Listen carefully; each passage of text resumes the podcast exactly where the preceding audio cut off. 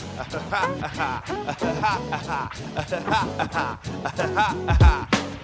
stop taking me for a ride. Come on, come on, come on. All I wanna do is take my time. Take your time, baby. Take your time, baby. Come on. Just stop taking me for a ride. All I wanna do is take my time. I'ma stand up for Art Express, do mic test rehearsals. Eight years of man living, ain't no edits or commercials. Flick the God like mummy, but my own wanna dim it. Toss some facts on how they access don't. Spin on the limit. Ain't no need to dwell. To hell for faking your jacks. Ride niggas get to sit in rear. So play the parks of Rosa. Suppose I had my whole life on it. Funny how those you love, love the evil they do. I brew the medicine to heal a bit of verbals we had. But your ideas of heal is let the surface of its gap. Navigations nearly took me on some cruise type expense. Dispensing me some shitty canal. I took the juice because I'm used to one ways. Detours and destinations of ways in life. I pretend the knife stuck in my spine to be a symbol how Jack can be nimble, but it's time to make that foggy vision crystal. We got to get the crystal right. Hello everyone, including you, yes you, listening with the headphones. This is Potato Thumbs Podcast, episode two hundred ninety-five, the one where we learn about hip-hop and Admiral Nips tells a stand-up joke. Okay, Rob, go for it. What's the deal with airplanes? And I got nothing. Jerry Seinfeld's very talented. I'm not. Hmm. Uh, with us, as always, we have the musical panel of Cliff. Hey, how you doing? Sorry, it's the first time on. I forgot I was supposed to talk. uh, myself, what? Admiral Nips, and... and the man of the hour, the birthday boy who picked this album. Should we sing to him? I think we should no, sing to him. I definitely don't think that's wise. Nobody needs to hear any of us sing. It's, uh, for, especially the birthday was yesterday, so... Well, I know, um, but it, it counts because we didn't see you yesterday. Yeah, but then, but yeah, but like two days later, I think that it'd be more appropriate that we wish the listeners a happy Saint Patty's Day. Oh, there you go. Happy Saint Patrick's Day. Yeah. So enjoy your Saint Patrick's Day. Everyone be safe. Mm-hmm. Does the rotation work that you get Saint Patrick's Day as your birthday every few years? I thought Saint Mm. Patty's Day was always the seventeenth. Is it yeah. always the seventeenth? Oh, well, mm-hmm. fucking see, what do I know? Every year my birthday is always the fifteenth. Yeah. Okay. Okay. I, I'm starting to get this calendar thing down, guys. I show a lot of promise. did, you, did, did you have a good birthday, Chuck? Yeah, it was cool. Um, we have a little tradition where I, I take my daughter to the zoo on my birthday. It just happened one year. Like she was like maybe two or three years old, and um, I had to, it was like a, a a year my birthday fell on a Saturday, and everybody was like, "What do you want to do for your birthday?" And I was like, "I don't know. I don't really have anything planned. Whatever. Like, whatever happens." And she's like, "Let's go to the zoo, Daddy." I'm like, "All right, fuck it. Let's go to the zoo." So we all went to the zoo. The following year, similar situation. "What do you want to do for your birthday?" "I don't know. Whatever. Figure something out." And she's like, "No, Daddy, it's your birthday. We have to go to the zoo." And oh, so every cool. year since then, we just go to the zoo on my birthday, me and my kiddo. So yeah, it was just me and her, two of us. We had a great day. We, uh, went to the zoo and went to a park. We went and looked at some uh, some graffiti murals in like on the way to the park, which is pretty cool. She's like really into art, and she's very interested in the uh, graffiti art. You know, it was pretty cool. There's like a little uh, we got on the topic. There's like a little mural that they did for uh, this dude. This this dude Omega. He was like a Omega, Omega One slash D J Heavy Rotation. He passed away a couple years back, and they uh, they painted a mural in his honor. And that got us talking about. We like drove by it, leaving the zoo, and then um, we got to talking about the mu- the the artwork and the graffiti and the mural and the people that that, that did the mural, which uh, of course got us talking about Wake Self. And they did another mural further up in uh, Nob Hill area, like a like a mural for Wake Self, because he passed away like like a month after Omega did, maybe it's even a couple weeks after Omega. But um, yeah, so we went to there, but we went to go check out the Wake Self mural, and all the walls surrounding that little area behind these uh these shops are just all like commissioned like graffiti murals. Are really dope. Uh, the homie Shug, D J Khaled, he did a whole bunch of them. There's like a lot of his stuff, a couple other people. But yeah, really, really dope shit. And it was cool. It was a nice day. So yeah, then we dope. did that. Went to the park. It was a cool day. Nice and chill. That's awesome. Yeah, dude. Yeah. Hell yeah. I'm glad yeah, you had a good day. Yeah, I had the day off. You know, I took the day so we can go. Awesome. But yeah, we, we uh, it's another music episode. Mm-hmm. So, um... the previous episode, we had Cliff choose David Bowie, correct? Was that No, choose? Cliff did uh, oh, no, no, no, no. Fights the Robots. Yes. Oh, that's right. Yeah, yeah. Flaming yeah, Lips. Yeah. Oh, Flaming, Flaming Lips. Lips. Right. I did David Bowie. Yeah, you that. did David Bowie. Okay, so you did Bowie. Cliff did Flaming Lips. Um, the Flaming Lips episode was supposed to be my turn in the rotation, but by that point, I had uh, they had announced the actual dates for the... Uh, De La Soul catalog to be released on streaming platforms on March third, three three, um, uh, uh, as in reference to their um, nineteen eighty-nine single, Three is Magic Number, off the De La Soul Three Feet High and Rising album. So, um, yeah, that, that was released. And um, so I was like, well, okay, well, I wanted, I really wanted to do, we tried to make, we tried to do this album review a while ago, but we couldn't make seem to make it work as far as like making it available. I had a link where we tried to figure it out, like with Dropbox and sending it, whatnot. It just didn't. It work was out. Real sketchy how we tried to do that. Yeah, it's kind of difficult. It's like it's not as easy to share music as it used to be, you know, especially like with phones and streaming devices and everybody using different shit to play their music, whatever, whatever. We didn't do it. But yeah, it became available. Like, okay, well, how about Cliff goes and then I'll go because we could talk about De La Soul Stakes Is High, which is my favorite album ever. Um, I don't think a whole lot of people would say that. Like, not, like generally speaking, and then hip hop fans, I don't know, I'm not sure if they have it that high up there. Like, there are certainly more popular, quote unquote, iconic hip hop albums. But for me, this is my favorite for lots of reasons. And um, so yeah, like normally when we do these album reviews, I listen to it on repeat for like a week or two or whatever, and just, you know, just really immerse myself in it. For for me, this has been like the soundtrack to my life for the better part of the last twenty-five years. So um you said it came out in ninety-six, right? Yeah. It came out in ninety-six, but I, yeah, it, it was released in ninety-six. I didn't really catch on until ninety-eight. I was a couple years late to this one. um So De La Soul for me was introduced around the same time that um, I was introduced to a lot of shit. It was like De La Soul and like all the Wu-Tang albums and Boot Camp and Nas and A Tribe Called Quest and Mobb Deep and all these all, all these different hip hop artists that I wasn't really privy to at the time. Um, my homie Emmanuel, he um, he was older, you know, like this usually works out. Older dudes turning the younger guys on to cool music. But yeah, so um.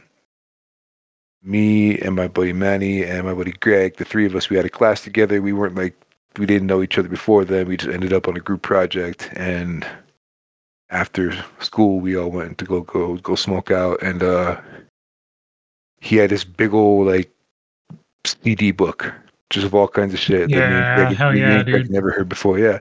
It's like, I had heard like some of it. Obviously, I'd heard Tribe, I'd heard Wu-Tang, but um, it was never... Like, I never really got into everything else. And, and at that point, like, music was cool. Like, I was always into it as a, as a child. But, um, I don't know, I guess I just wasn't, I never really, like, got that into it until then. So I was, like, nineteen ninety-eight. I was fifteen years old, my sophomore year of high school. And yeah, so I was, like, I don't know. Like, Manny turned us on to all that shit. And it was, like, it just became... fully immersed. So like De La Soul, the introduction to De La Soul to me was like my introduction to, I don't know, almost like what seems like for a long time was like my identity as it, in terms of hip hop music and just being an avid fan of it. Like it shaped my so much. Like like it was a soundtrack to like my adolescence and young adulthood. I became so immersed in it, and and not just like this was like the introduction to like hip hop music as a whole to me. Like obviously, I'd, I'd been listening to it since like I was a child, like a small child, like the late eighties, and then through the early nineties, whatever, but I'd never like really been into something like that. You know what I mean? Like there was sure. like, yeah, it was, uh, I don't know, it just became like a lifestyle. And, um, yeah, this one just stuck with me for so long, and, and it never, I never got tired of hearing it. and, and listened to it. It was just funny because like, I would just always listen to it, and it was always a favorite. But then, like, listening to it critically for like the last like week and a half was a little bit interesting. You know, like, li- like through like through the lens of how do I listen to this with the intent to speak about it and what makes it great, as opposed to just saying it's fucking dope. You know, because it is. It's just what it, it, it is. What it is. But um, in terms of Stakes Is High as it relates to the overall context of De La Soul, like De La Soul, they um came out in eighty-nine. Three Feet High and Rising was like a landmark moment in hip hop in the sense that it was different. Like it was different in a lot of ways. Like mainly because um. These dudes are not like from the street. They're not gangsters, right? Like they're not like from the streets of the Bronx or Brooklyn or whatever. They're not from the streets of L A, growing up in the ghettos and gang culture or whatever. Like that's not who they were. They grew up in Long Island. So they're like more suburban dudes. And um, rap music at the time in the eighties was always very like street influence. You know, like think like, you think of like eighties rap music. You think like Run D M C, like very like loud and boisterous and flashy. And or like or even like the old like gangster rap back then. Yeah, whereas, I mean that's all that was on like M T V and all that stuff, dude, was gangster rap. Like when they were mm-hmm. when they were popping off for sure. Yeah, well, you think of like yeah, like like back then that's just what it was. That was people's impression of rap music. Think like like groups like N W A and Ice-T, you know, like like old shit like that. Yeah. Like like um, they were huge. L L like L L Cool J. They yeah, took it over. Yeah, it was just, um, and it was a departure from like because there was Public Enemy before them, yeah. which wasn't really like a gangster rapper. You know what I mean? No, they, they were like different.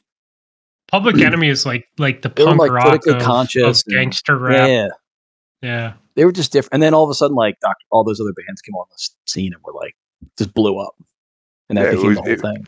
Yeah, yeah, it was just very um, it was very loud and aggressive and um. like braggadocious and um I don't know, it, it was just a different sound altogether. Whereas like Stake for us um Three Feet High and Rising to a lot of people was like, I hate this that they say this, but I understand why they say that. They say that Three Feet High and Rising was like the Sergeant Peppers of rap music. Like Like they compared De La Soul to the Beatles, which is like I don't like the, I don't like that because I don't like the Beatles. I love De La Soul. It's like so that's like, like the best reason to have like an issue with it. Yeah, I, I, I, I understand what they're saying. Like in terms of like the overall context of of of what they did, like big picture, macro level, like what they meant to the genre of, of their genre was it changed. It was fundamental change. Even that.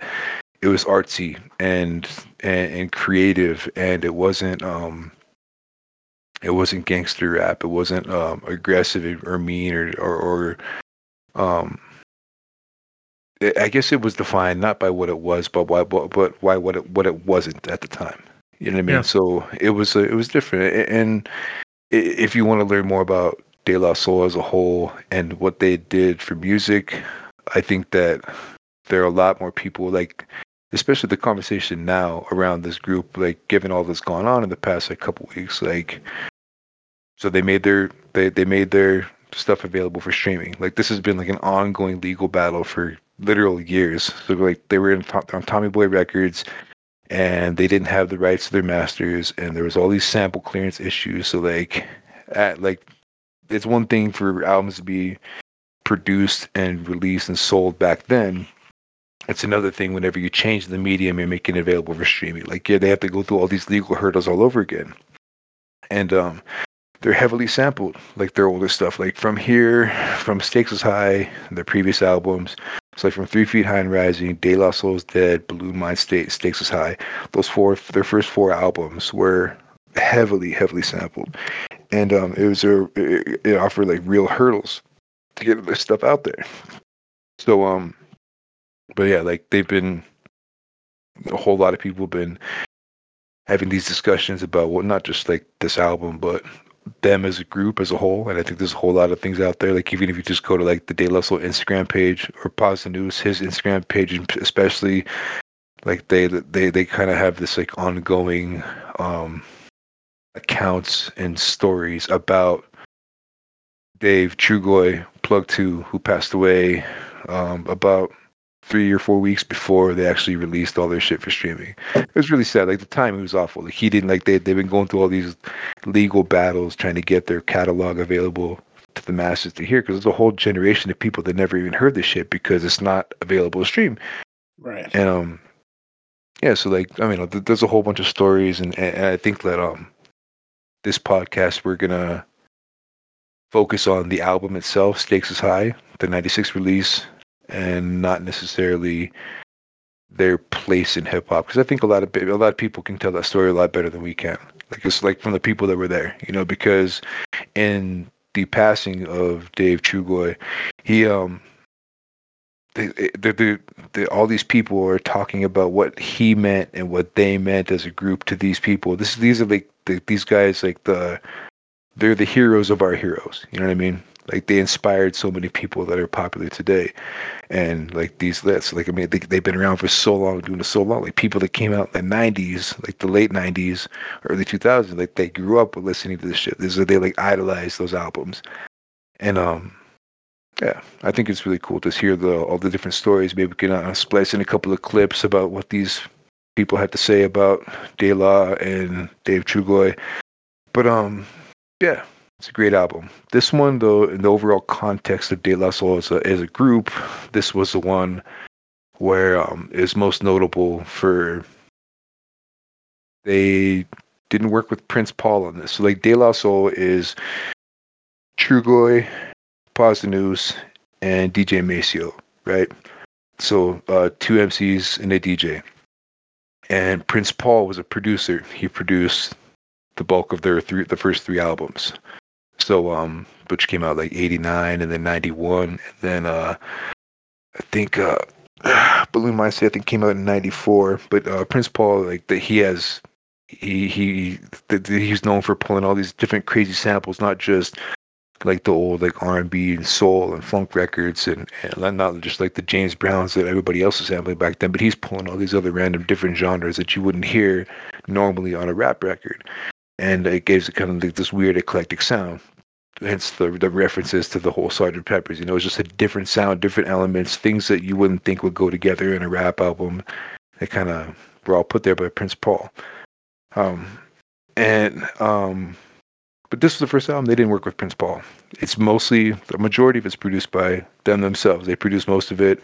I think there's like three songs on the album that weren't produced by them. Um, one of which, Stakes Is High, like the, the title track, was produced by Jay Dilla. Oh, crazy! Yeah, wow. Like, yeah, Jay Dilla's on this album, which is crazy. Like this was like one of his first like real big, like notable. Like who the f- like, he didn't go by Dilla, he went by J D at the time. But like who the hell is J D? Like who's this J D guy? Why does he get to produce on De La Soul, but Prince Paul can't do it? But yeah, this is like the early, early James Dilla, or uh, James Yancey, aka Jay Dilla, aka arguably one of the greatest, if not the greatest, hip hop producer ever. Yeah, I mean, yeah. Man, dude, even Prince Paul, like, like Prince Paul is pretty, pretty fucking big deal in hip hop history. But like, Dilla's, Dilla's unmatched, right? Yeah, I mean, yeah. I mean, it's just he's. I, I think he just created his own lane, and um, he worked with so many different artists. His his catalog's crazy, but yeah, but it's mostly produced by uh, by De La Soul themselves. They did most of it. But yeah, it's a really cool album. It's not really, I think another thing about it is um you gotta think about the timing, the year as, as yeah, it was it's... released in nineteen ninety-six, right? So I think nineteen ninety-six production style, but also think about what was happening in nineteen ninety-six, right? Like what like what did rap music sound like in ninety-six? And ninety-six like was this. also that was like that era was Biggie and Puff. Like they were the ones that dominated the rap airwaves. It was uh, Bad Boy, right? Um, yeah. It was the... It was D M X the, and fucking but, Dre yeah, and Snoop. Well, what it was, like, really, it was the glamorization of rap music. Like, like they they, they went away from just rhyming about, like, just everyday topics. It was more about, like, it was glorifying, like, the flashy, materialistic money and um, just topics that were kind of, that became so cliche, and this was kind of like an antithesis to that movement, right? So, like, this, like, the Biggie's second album, Life After Death, like, so he passed away, he he was murdered in March of ninety-six, but his second album was released then, so, like, this was, like, the glamorization of hip-hop. This was, like, Biggie and Mace and Puff Daddy. Like, they were, like, the ones, like, M T V, like, their every other video was, like, one of those guys. And it was, like, this was kind of, like, a response to that. It was, uh, no, like, this is not what we're into. And it, and it wasn't, like, it wasn't subtle. Like, like they always were kind of, like, a counterculture, kind of, like, they kind of clowned on that, uh... Like like throughout their their early works, they always had things like that kind of reference the uh, the, the that that lifestyle or that um that trope in rap music. Whereas um, but this was like blatant, and it wasn't like subdued, or it wasn't um it wasn't like a hidden message or meaning that uh, required like interpretation. It was um it was like, nah, fuck that. It's like they, they, they, it's very direct, and, and it's almost angry. Whereas the it has like a darker tone than their first three albums. They're, they're like their first one's super playful. The second one, uh, playful, but they kind of wanted to ditch the whole like pretty kind of Daisy Age, what they called the Daisy Age uh, album. They wanted to get away from the whole gimmick or whatever of their first album that that gave them to put them on the map. And De La Soul, uh, uh, and then Buhloone Mindstate is uh, kind of referencing that a little bit, but it's a lot more jazzy. It's definitely a lot jazzier, but um, De La Soul is also very, um, they popularized the skit, the rap skit. Sons of bitches. Yeah. Nips's favorite part about rap music are the skits. Yeah. I do yeah, love so the three skits. Feet, Three Feet High and Rising was the um, the birth of the rap skit. Like that was the thing. Like that was their major contribution was um, having concept albums that followed a, a a set theme throughout, and they have all these little skits, the, the skits that kind of tie the songs together and, and, and give them like a uh, overall feel or story arc, I guess you could say. But um, yeah. But but Stakes Is High was like different because it was produced by them. Different. It was produced by them. A lot of the songs are a slower tempo. Um, they're kind of darker, but they're also more raw. Like lyrically, I think this is like their best album. And um, like Trugoy's Trugoy's um. progression as an artist, like he definitely he was a lot like more abstract in the early on. Like he wasn't necessarily like concerned about rhyming all the time. He would kind of break up his schemes, like, or wasn't always necessarily trying to be like, I guess, within the a, a normal framework of a, a rap song, you know, like as far as like his rhyming schemes. Whereas on Stakes Is High, he got more um more traditional, and, and he brings it. And then Pause and it was just in his pocket. Like Pause, like, is one of my, if not my favorite, he's like definitely in my top three rappers of all time. Like Pause and News is amazing in so many ways. And um, yeah, it was uh, I don't know. I guess like when it once Dave died, it was like, it's like damn, it was like part of my like adolescence kind of died. It felt like. It was, I don't know, it was rough. I don't know, I just remember, like, growing up listening to this shit all the time. And, like, me and my friends just riding around, like, fucking singing along to all these songs and hooks and so many, like, countless memories. And, um, yeah, it's a really cool one. What do you guys think, like, uh, what were your overall impressions?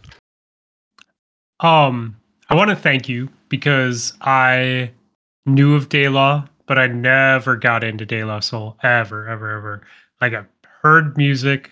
Um, I mean, I grew up with it, dude. We're we're about the same age, like, um, but just it it was never mainstream for me. I never owned their albums. I never went out of my way to download shit. Like, I'd listen to shit when they were featured on other stuff like M F Doom or whatever, but um that was about it. And this released, and I started listening to the album, and I enjoyed it so much that, like, since the beginning of March, and I know it's only been like what two and a half weeks or whatever, um I just go to the artist page and hit shuffle. Like, I I enjoy just going to their page and just hitting shuffle and just letting it play. Like, even uh, hanging out with my family, like, there's been two nights where I just, I'm like, nope, we're done watching T V. Like, we're just going to hang out as a family and do art and listen to De La Soul and just hang out. Like, I don't know. I, I really, I really like it. And um, knowing what I know now about hip hop, I appreciate their beats. Like, I was fucking blown away listening to their music and understanding the time frame that the music came out at. And, like, it's just, it is, if you really understood what else was out there at that point, like, it's, they were, they're so far ahead of their fucking time, dude. So far ahead of their time for that shit. So thank you, Chuck, because, like, you really, yeah. like, exposed me to some greatness that I've been sleeping on. Word. I would say for me, it was uh, it's a lot of fun to listen to. Um, I am not a De La Soul expert by any stretch of the imagination, so it was a big learning experience for me that way. Um, it's tough. Like, it was. It was tough to just have it in the background. It, like, indefinitely needed to be full attention, but at the same time, like, when I wasn't giving it full attention, I couldn't just have it in the background listening. It was like, okay, this is going to be... It's going to, like... Some line out of it is going to pull me out of whatever I was doing and be like, I needed to listen to this. And I'd listen to it for a little bit, and then it would, like, drift in the background, and then something else would rip me back into the uh, into the situation. So I thought it was great that way, along those lines. Yeah, I had um like forgotten about De La Soul. Like, I grew up kind of, like, I had friends that, like, listened to him a lot, like, growing up and stuff. I didn't know them that well, but um, I always knew them as they were like the uh, like the um outside group. They were kind of like on the outside of things. I remember as like a kid, and like just like they were like a different kind of rap, right? And and then like I, I say not, they were on streaming and stuff. So when I would like. You know, I got like Spotify or whatever. I'm like looking for old stuff that I hadn't heard in a while. They just weren't there. And I just totally forgot that they like existed, to be honest. Right. And then, so I'm like, all of a sudden it's like, and then I'm listening. I'm like, man, these guys were so far ahead of their time with some of their production. Um, especially when you listen to other stuff from back then, which is kind of like, I mean, it's okay, but it has like nostalgia um, to it. But it's, it's kind of wild how well they were like cutting stuff up and sampling and doing all, To, you know, crazy samples and like all kinds of crazy sounds going on in the background. Um, and then, you know, listen to what they're rapping. It's kind of funny. Um, just how much that they kind of like, how much like kind of contempt they had for some of their, some of the folks who were like, you know, doing it at the same time. Um, especially this, I don't know if this particular album I listened to very much. I remember like some of the earlier stuff. I think it's probably more what I'd heard. Um, I was trying to think of one out. I think like the um their second album was the one that was I think my friends would play a lot. But um anyways, it was great. It was actually really cool to get kind of back into it. it it's kind of like uh, I just had totally forgotten, you know, these guys even yeah. existed, to be honest. So it was pretty. It was kind of a nice surprise. Um, and then like Common is on here, and like like I don't think those guys were really big back then when this came out. Like Mos Def, I don't think it, was that big. Mos Def, yeah. Like this um, was like I think this was largely his. Int- I mean, sure he. done shit, but like on wax, like actual like Mos Def on a track. Mm-hmm. I can't think of an earlier example of him being out. Yeah. Like his, his debut album Black on Both Sides came out in nineteen ninety-nine, three years after this. Oh wow! So I mean, yeah, it basically was just him, him, him, and doing like so there was some shit that they did like with Ruckus Records. Like I know there was that um I think before that in like ninety-seven or ninety-eight was that Sound Bombing compilation where like it was like Mos Def and Kweli and like a bunch of those dudes are associated with that label. Um, But that's like, I can't think of other examples like older shit. But yeah, Mos Def is on it. Uh, Common, his um, album Resurrection came out, I think that was ninety-four or ninety-three, I believe. Um, and then, um, yeah, so Common was out there, but he was like... He wasn't um, big yet, though, was he? No, not he wasn't. No, he, he didn't really... Common didn't really pop until like ninety-eight, ninety-nine, like for real, for real. Like yeah. he was he was out there, but he wasn't like... Like his, his old shit, like Can I Borrow a Dollar? That's like really old. It's it, it's it's an older style, and um, but like Common as we know him, like he the like movie his, star. yeah, or like that was yeah, after his uh music career. But yeah, that's wild. But yeah, um, I think One Day It All Makes Sense. I think that came out in ninety-eight. I think that was uh right around this time. But yeah, so yeah, Common's on it. He's on uh, so it's like Common and Mos Def, I think they're like the main features. There's also um, Jeanne features on the track. They're a R and B group. Um, they had a really, really big hit song in like ninety-four, that Hey Mister D J, that, that Jeanne. Oh, um, interesting. Yeah, yeah. They they had a couple of hits back in the in the mid to early nineties. And uh, the Jazzy Fat Nasties also feature on this. I was just going to say, Jazzy Fat Nasties is a fantastic name. Yeah, I actually saw them. So like... For me, it was like so. I, I got like really, I got introduced to De La. Like, like I'm obviously I heard like the old De La shit. Like you know, I'd see like on M T V or whatever. Like prior to this, but like I never really like like you said like got into it into it until ninety-eight, and then um in two thousand they had the uh the spit kick, the spit kicker tour, and it was De La Soul, it was Common, Pharoahe Monch, Biz Markie. Um, Talib Kweli and High Tech is Reflection Eternal.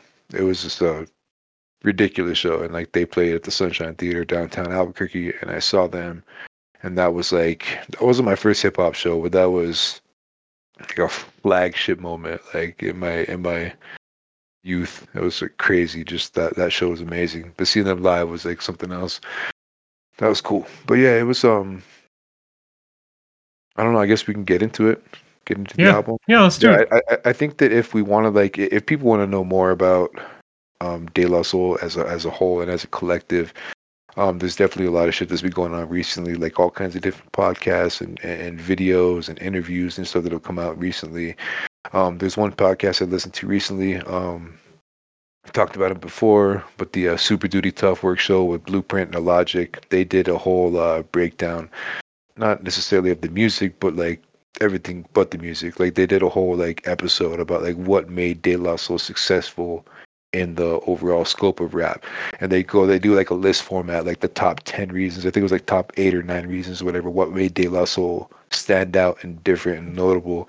So if you want like more context for them as as artists and, and what they offered the overall uh, story of hip hop, like I think like long story short, you can't tell the story of hip hop without talking about De La Soul. Like they are integral, but um yeah, they provide a lot of uh cool context and stuff that we won't get into on this, but uh yeah, we'll talk about the actual album. That uh that Netflix was it Netflix that had the Love and Hip Hop series? Yes. Yeah, they they basically said the same thing that you just said, Chuck. Like you can't talk about hip hop history without talking about De La Soul changing the game. So mm-hmm. I think that um one thing that we have to touch on also is the um a lot of artists not necessarily defined by like what they what they do is but by who they work with. So De La Soul is part of a larger music collective called the Native Tongues. Uh, the Native Tongues were De La Soul, A Tribe Called Quest, uh, Leaders of the New School, Jungle Brothers, um, Queen Latifah, Moni Love, Chi Ali, and I'm probably missing a couple of people. But um, Leaders of the New School, that was Busta Rhymes' um, original rap crew before. He was Busta Rhymes' artist. He was part of Leaders of the New School. So they all were uh, prominent at late eighties, early nineties. So yeah, like Tribe and De La, they're like they're like brothers. You know what I mean? They're like right there, yeah, along with Jungle Brothers and several others. But yeah, so um, it's just the overall so- sound. And, and like you can't tell the story of hip-hop without talking about Native Tongues, and you can't talk about Native Tongues without talking about De La Soul. Nope. Cool. All right, let's do it. Word. So first song, just an intro, and it's just like a bunch of different clips. They say like, hey, like when I first heard Criminal Minded, I was just a bunch of different accounts. Like, where were you when you first heard Criminal Minded? They talk about Criminal Minded, the album by Boogie Down Productions, uh, Boogie Down Productions, uh, aka uh, K R S One, and Scott LaRock. Um, yeah, but it's just like, it starts out with some samples and it gets into like a little like intro song. But yeah, it's cool, like kind of like jungly beat, kind of like kind of funky, kind of lo-fi sounding almost. I just, my notes for that are ah. that's that's the stamp. Man. That's that early early hip hop. Yeah, yeah, I like it. First heard Criminal Minded. Was in Damn, where was I? seventh grade. Battling this other M C. Drinking a forty down Low East Side with my niggas. I have no idea where. I was on my way to a family reunion in a car on the Long Island Expressway in Abraham. Roosevelt Projects.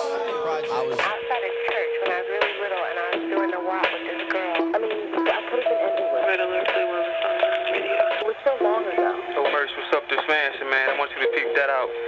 Yo, kid, I was at this party, this hype party, when I heard K R S come to Miami Beach. I'll call you back, peace. Ah! Ah! Ah! Ah! Channeling, in sing, so my what brings that testament. The cover twelve inches of funk flip, like as if I was the delic himself, specializing in cleansing like the its of elephants, dub hits, Bibles out the park, man, don't even try to talk bleach, I'm too dark and major more soul than James escapism. De La Soul is here to stay like racism. It was funny they bro- opened up with Criminal Minded, because um, they're kind of critical of like, like a lot of gangster rap stuff, and that was like, wasn't that like kind of the first like rap album to talk about that kind of stuff? I mean, it was like a, their K R S One's a different kind of, it's not a gangster rap. That w- they kind of like broke that ground, I think. And um, anyway, maybe not. Um, yeah, I think that um, when I think of like Posdnuos, not just his, I mean, he starts it off like, but um, he was the first one that made me listen to music or, or rap lyrics, but not just like, I guess he was the first one to kind of be abstract, not abstract, but like poetic. Like you had to, using the same skills that your uh, your your English literature or your, your your English teacher would, like, you know, when you're reading this poetry by so and so, like your Edgar Allan Poe's and whatnot, how you're trying to understand like metaphors and, and trying to like critically listen to like a piece of work and try to like infer what he's actually talking about, like that's not on the surface of the actual words. And this is like the first like rap album that made me do that. Like, oh, he's it's actually like trying to comprehend poetry. Like I'm using these same thought processes that I just got out of an English class. I'm like applying these to the music. Like Paz was the first one for me. I'm not sure. I'm not. I can't say he was the first one to like rap poetic, but for me, that's what it was. Because like all the other stuff that I was listening to was like so on the surface and, and, and blatant and right out there. It, it, it didn't require interpretation. Whereas Paz kind of brought that to me. Yeah. But yeah, it's just a short little, they they both get a little verse in there, but it's just a, starts out with the sample, then they each spit a verse. Um, then it gets to the next one. That, yeah, that intro is um, just like, it's, it just feels like an early nineties hip hop, mm-hmm. like beat. You know what's and, coming? Right? Yeah, like, but it's funny because like, I feel like the rest of the album grows so much, like beat wise and, and blew me away. And uh, this is very like, just, it has a classic feel to it. Yeah. Um, he does a, uh, he, he has a verse, uh, he has a line in there. Posdnuos says, um, don't even try to toss bleach, I'm too dark and major more soul than James escapism. He's talking about um, James Brown, his album Escapism. He says he's a major more soul than James escapism. De La Soul is here to stay like racism. Yeah, dude, the De La Soul is here to stay, like, racism line. Like, the first time I heard that, oh, I was yeah, like, that is, yeah, yeah, that is that, fucking like, genius, bro. I was thinking about it. Like, I heard that, and I was like, man, I fucking really hope not. You know what I mean? I was thinking, like, ninety-eight. You know, I'm like, I really hope not. Here we are, twenty twenty-three. Yeah. twenty, twenty-five years from whenever I heard this shit, I'm like, damn. Definitely sticking like, around like racism. Yeah, they stuck around. But yeah, that was just one line that kind of steps out. But yeah, they have. Absolutely. Uh, yeah. But yeah, they they definitely have different styles. They complement each other so well, you know, um, their voices and cadence and their ability. I think I think Paz is a little more poetic, whereas in this album, uh, Trugoy or, or or Dove, he's more on the um on the surface, I guess you could say. But yeah, that's a cool little intro. It's a short song. Then it goes right into Super M Cs. Oh, can I just say um, the spelling of different songs on this album is very nineteen nineties. uh-huh. yeah. yeah, yeah, I it's, appreciate. It's very nineties. I appreciate it. Name one thing more nineties you can't. Yeah, it really, dude. Like I saw that and I was like, this fits. This fits the nineties. Everything the nineteen nineties will bring to you. Yep. Yep. Yep. But yeah, so then Super M Cs is up next. It's just uh, it's got a cool like kind of kind of like a droopy kind of beat. It's uh, has that sample from uh, Dougie Fresh, and um, yeah, it's just like it's just like a constant refrain, like, "Hey, whatever happened to the M Cs? Time done change for the M Cs." It's like, and it's just talking about the difference in. This is like a an opening track, saying, "Yeah, this is what's different about rap today. Like everybody wants to be a rapper, everyone wants to be an M C, every woman and man wants to be an M C." Like that's what they're saying. It's like talking about how it's just getting saturated and corny, and how these people don't really have much to offer in this space. Which is funny. Like think about ninety-six, you got to think about it now. Yeah, I know. Yeah, it's like just wait, buddy. Yeah, you have no idea.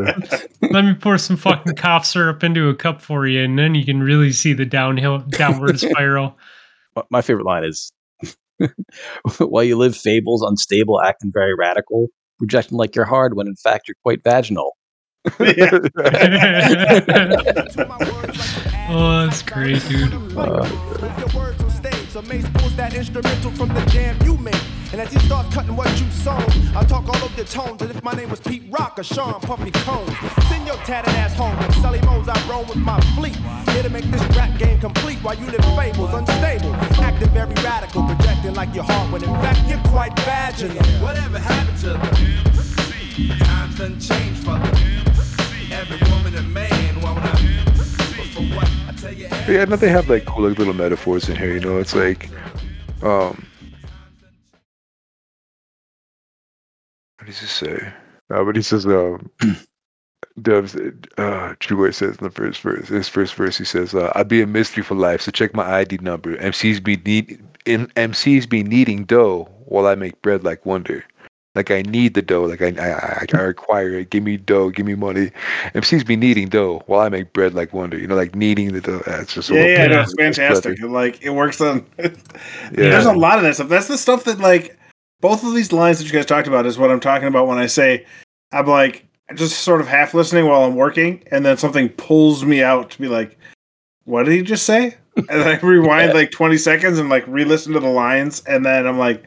And that's really good. And then I'm like, yeah. Oh shit, I have another meeting. I better pause this and go do something else. But like, it happens. Everything I was doing, like every song on this album, like has a line or two that just pulls me out of whatever I was doing and tells me these guys are fantastic.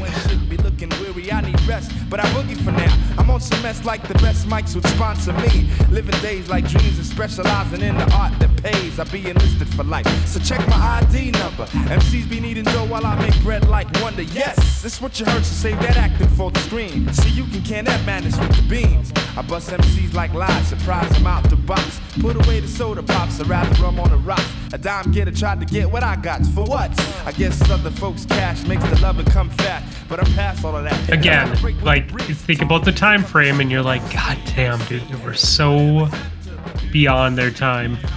And they're going after, like, they name, you know, they're like, they bring up uh, Puff Daddy, right? You know? Well, no, well, they, they kinda... what he's saying in there, yeah, see, I, at first, when I first heard that, that's what I thought too. It's like, oh shit, he's calling out P Rock, and Puffy comes like, why are you calling P Rock? But then you hear it, and he says, um, uh, so May pulls an instrumental from the jam you made, and and as he starts cutting what you sold, like meaning like like cutting up, like sampling it. As he starts cutting what you sold, I'll talk all over your tones as if my name was Pete Rock or Sean Puffy Combs. But what he's talking about is Pete Rock and Sean, and, and and Puff Daddy. They do the same. They do the same shit. Pete Rock still does it to this day.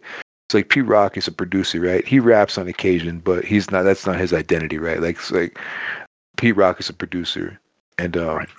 and, but he was always like, oh. Uh huh. Yeah, and, and then Puffy is like, yeah, tell him. You know, like you hear Puffy in yeah, the background, yeah. like throughout yeah. Biggie's verse and Mace, you hear Puffy in the background. Oh yeah, like Mariah Carey singing. Oh yeah, I like that. Like shit, like that. Like he's all, I'm talking all over your tones as, as if my name was Pete Rock or Sean Puffy Combs. I don't know. I think it's cool. There it's is cool. a line in this album. I don't remember which song where he calls out Busta though. I was like, oh. Yeah. Yeah, um, don't be a Busta unless your name is Busta Rhymes or something like that. Yeah, uh, I don't like Busta. I think that's like later that. on. Yeah, no, he says, um, he says, I, I, I hate a Busta unless his name is Busta Rhymes. yeah. Oh, is that what you it know? was? Okay. Yeah, yeah, yeah. So, so I, I did not feel bu- like it was hurtful towards Busta Rhymes. Yeah, no, I, I hate a Busta, yeah. like like a Buster, like like a but like the, I think in that sense he's talking about like a like a gangbanger.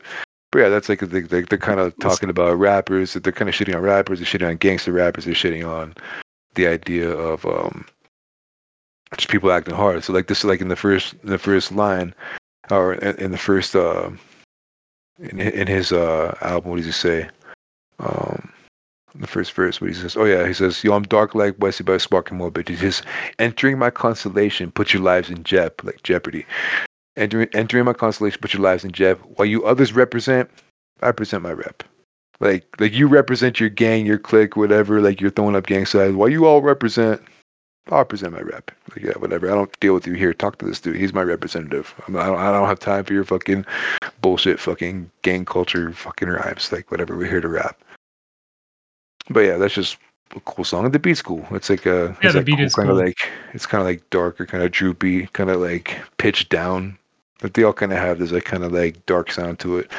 But they definitely do some different things with tempos. Like uh, they have some faster tempos. They have some that kind of like stutter around, and and, and the, how they don't they're not necessarily rapping the same way over every single song. Like they, they ride the beat, and, and it's appropriate depending on the actual like overall flow of the song. This one's more traditional. There's not a whole lot to this one. Uh, the drums like, are very crisp.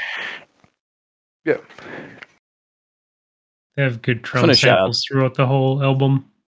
Just one more line yeah. is um, they're just like with celly phones I roam, which I feel like you know you, I don't know if you remember roaming cell phones. Like that's yeah. not a thing anymore, but they used to do that. So, it definitely yeah. was back mm-hmm. in the day. Yeah, dude, yeah, in ninety-six, yeah. fuck yeah, dude, it was a big deal to be roaming on your cell phone. Yeah, yeah, it was like like a dollar yeah. a minute or some crazy shit like that, you know, or a dollar fifty a like, minute. If you like called someone after you left town, it's like real expensive. Yeah, isn't that funny? Anyway. That's so funny. Uh, yeah. Uh, so, the business? Yeah, the business, which is... um, the business. This is spelled differently, not in the sense of... um, because it's the nineties and you spell things differently, but the business is a reference to Biz Markie. And because Biz Markie was supposed to play on the song, he was supposed to feature on the song. So, like, Um, they tell the story. They just did an interview at some point. I'm not sure if it's an old one or what, but I saw a video for it the other day. But they're like talking about it. So like, so he's making this. So so so Dave's making this beat, and he's like, yeah, yeah, Biz would go really dope on this song. This is fucking definitely a beat for Biz Markie, you know. Like, and Biz like, yeah, yeah, I'm down, I'm down. He's like, yeah, I'll do it. Let's do it. So they kept trying to get him in the studio, trying to get in. They're calling him, calling him, and Biz Markie was just kind of like, yeah, well, we'll do it, we'll do it. He he ended up kind of blowing him off. And um, but they had wanted to work with Common, and so they ended up getting Common on the song instead of Biz Markie, and they named it The Business, kind of as like a little jab to Biz Markie, like yeah, whatever, this is The Business. That's funny. Love it. That song is great. Common's part in it is fantastic. Like the It caught me out of nowhere because I was like, I think I was out on a walk with it, so I didn't see who was gonna guest on songs, and so it hit. And I'm like, I know that voice. Long before I ever actually heard the voice, I'm like, I know that voice. So it was pretty enjoyable that way. I'm the C to the O double M O N. I sit and think with a drink. Do you wanna be an M C, or do you wanna serve? Do you wanna be dope? Or do you want to deal it? Fabricated acrylic, I feel it. I'm the style molester. I do a show, get extra peas like the lost professor. In fact, I get my hoes in Tessa. Peep game like a refa. Re and so controller, my tester. Need in the bester. Three out of five. Whip anybody ass at N B A live rappers. Take a dive like Red Luganis with his. I'd rather be in Bebe's alley than at the Click Brigaders. Not a hater of the players. That's a pretty cool song. I mean, it, it has Common on it. So, like, this was. This was like my introduction to Common. Like I, I had heard him like after the fact, but again, he didn't get popularized till later on. So like I didn't really hear Common shit until like I think later that that summer. I had got I when I bought out um, One Day It All Makes Sense. I bought that album first, and then I kind of worked my way backwards and then forwards. And like around that time was also whenever uh, like Water for Chocolate came out. But yeah, Common's dope. He's um. He's also poetic, and um, he has um, he's not always rhyming. He has a different he has a different voice, vocal tone, very distinct voice for sure. Like that's definitely something that he um, I think people recognize his voice more than a lot of people. Like nobody else really sounds like Common.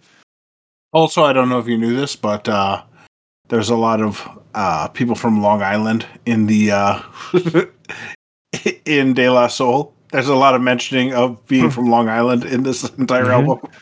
Yeah, they they definitely talk about that. Also, that they uh they they rap about the plug one fusion rifle, which is pretty dope. I thought that, that was pretty cool. You know, it's funny. There's a story behind that. So, um, so Posdnuos, he also goes by Plug One. Trugoy goes by Plug Two, but the Plug One name for Posdnuos. I thought I thought Posdnuos' name for the longest time was Plug One because he calls himself Plug One more than he calls himself anything.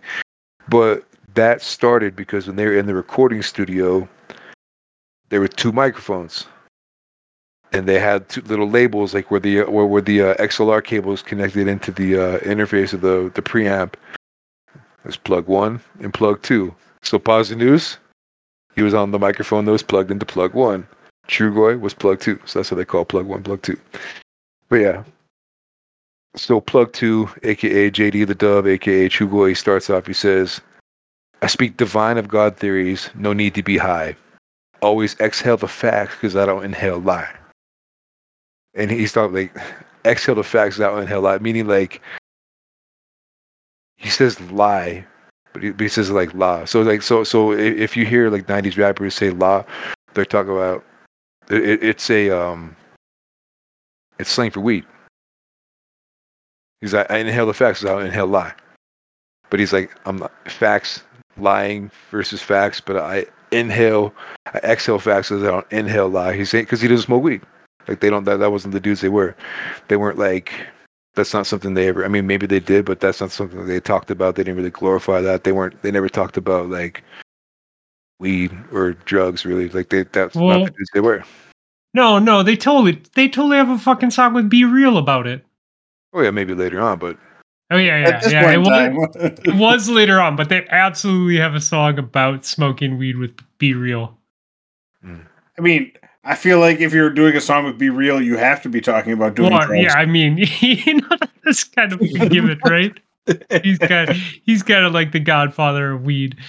Uh, Anyways, sorry. But yeah, no, like, the, the, so like this is um, there are always constant little references here. This is like, um, of course, it's much greater than your Benz or your Lex. The engine to my comprehension is just too complex, much too complex. Affects me live like DOS. As in DOS effects, yeah. Affects me live like DOS. But he's like, he says if affects like like affects like, yeah. Much too like yeah, it's easy. There's all these little word plays. So like they call me Luther Van. They say my style is so amazing, like Luther Vandross, because my style is so amazing. Uh, it's just all these little little one liners. It's pretty cool. Funny that we're yeah, talking about Luther Vandross after uh, he had his big break on the David Bowie album that we talked about too. Mm-hmm. twenty yeah. years later, all of a sudden he's uh, making references on albums. Mm-hmm. Yeah. Let's see what his pot saying in this one. He says, uh,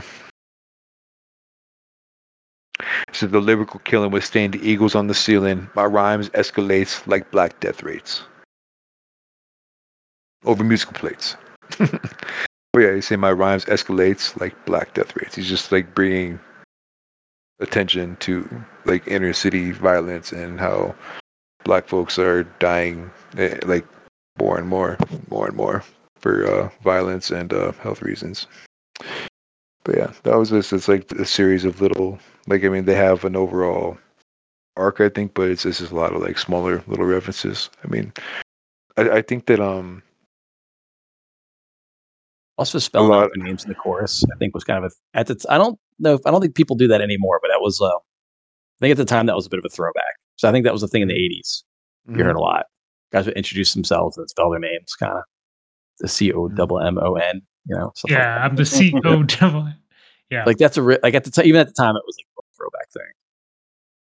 Um, it, it, this, this beat just, I don't know. I like it. It has like a U F O spacey feel to it with some of the like little like cuts that they put in. Yeah. I thought it was yeah, great. Um, yeah, so, so like so many people have sampled this. Like this is one like line that the uh, Posdnuos verse. He says, "You cry keeping it real, but you should try keeping it right." And um, so that's been cut and sampled so many times. He says, that's understanding microphone mathematics. And that's another line. He says, like, that's like right back to back. Those are two lines that have been sampled so many times. Because my man says so for the light. You cry keeping it real, yet you should try keeping it right. That's understanding microphone mathematics. It leaves the currency in temporary world status. And when one shows he posed threat to this one, this one will make that one into none. Simple equation, zero. You shouldn't play hero if you can't stand strong like the island I'm from. Now I'm the P L U, the G to the one. Walk around the planet Earth, making money, having yeah, fun. And I'm the C- but yeah, the way these dudes like ride the beat, like no matter what they're, no matter what beat they're on, they're just like in the pocket perfectly. Yeah, they're, they're I fucking agree. Pros. Like, like you, there's you can't pick apart their ability to rap. It just doesn't happen. Dude, I can't. I honestly, like, I, I really do appreciate you picking this, and I'm glad that it got released because I have been nerding out like all month long over this shit. It's great. It's so good. Word. So this next part, um, this song that's available next on the streaming version on Spotify and Apple Music or whatever, it's called "You Nonstop." That wasn't an actual song until recently. Like on the album, that was just at the end of the business. That whole little really? interlude, yeah, that just, wasn't its yeah. own song. Now they just made it. They just made its own tracks. You can skip it if you want. But it's like it's basically just a series of shout outs of like people who they, people who they fuck with. It's just a bunch of shout outs, and then they have a little snippet from the uh, from Positive Verse from the song "Down Syndrome," which is track fourteen or the original track fourteen on the album. Towards the end, just a little like four bar snippet or whatever, but it's um but yeah, so that "You Nonstop" is not even really a song. That's just, they used to be on the end of track three. Was it Tribe that also did this? Someone else had, it's gotta be Tribe. I just I hear fucking I hear Tribe doing this. I, I swear one of their albums around this time did something similar. What do you mean as far as just shouting shouting people out? out yeah shouting out other rappers. Um this There's is kind someone... of It just, I don't know, but yeah, they, they shut out all kinds of people. So well, it's funny you talk about him doing, you know, pioneering rap skits, and throughout this album they have these like interludes between songs. Like this is one, right? They have one like a song later that I think is just actually a rap skit, even though it's like a song. Um, mm. And then they have, you know, like later on they'll have like cut out like, you know, people like talking or whatever, like um, like samples of people talking or being interviewed, stuff like that. They kind of like like. sprinkle it in through the song. Yeah, yeah, so they're not like it, rap skits, like annoyingly like in your face. Yeah, th- that's it, another like, change. Yeah, like because they're, they're all their albums, like they're full blown like skits where like they're like it's has like ambient sound and they, they have there's a script and everything. Like this this album, they didn't do that. Like they had like little interludes and things that break up like the monotony of just song after song after song, but they they did more to it than just that, you know, like it wasn't just like a, like a full-blown skit. Yeah, I don't know, but if you like that shit, you can go back to the old stuff and get into that. Sorry, my dog's over here fucking with shit. Yeah, I just saw that. Yeah. Like, what is, what does he have? Oh, uh, Crusher's a good boy. He's he's he's getting old. He's getting old, and he's that, uh, that is the thing that sort of sucks. Watching dogs get old. He's full blown like senile, and not senile, but he can't hear. Oh yeah, he can't hear. Like fucking, we'll just walk in the door. If he's asleep on the couch in the living room, didn't even get up. It doesn't even hear the garage. Didn't hear us come in. Nothing. That's hard. That's hard yeah. to deal with. Now when, at, at, at nighttime, you know, like he lays down his little bed. We like we, we cover him with a blanket. Like he gets mad if he's not covered. We have to cover him. Oh yeah. Oh yeah. We cover him at night. He won't fucking move for twelve hours. He's just out, dude. I'm like, damn, this fucking guy's old. But yeah. Anyways, so yeah, you nonstop is not actually a song that used to be at the end of track three, and then. It was on to the next one, which was once again Long Island. Okay.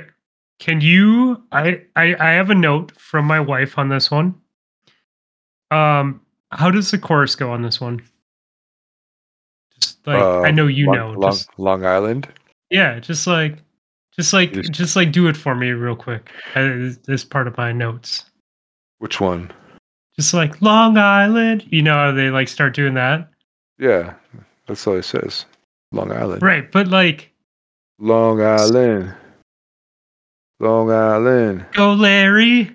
Long Island. Go, Larry. Long Island. Go, Larry. Dude, we were listening to this, and Debbie just looked at me, and she's like, go, Larry. And I'm like, holy shit. It is like the same fucking timing. It is like very similar in how it's done. Oh, it was... blew my mind. Once again, my friend. That's funny. What's up, shit? What's up, shit? What you doing? Crazy. Long Island. What's mad at me? Long Island. Long Island. Yo, give her that shepherd pasta noodles. Long Island. Let's talk over there and see what he can do this to. Once again, Long Island. How do you want to be when you grow up? I want to be a super M C.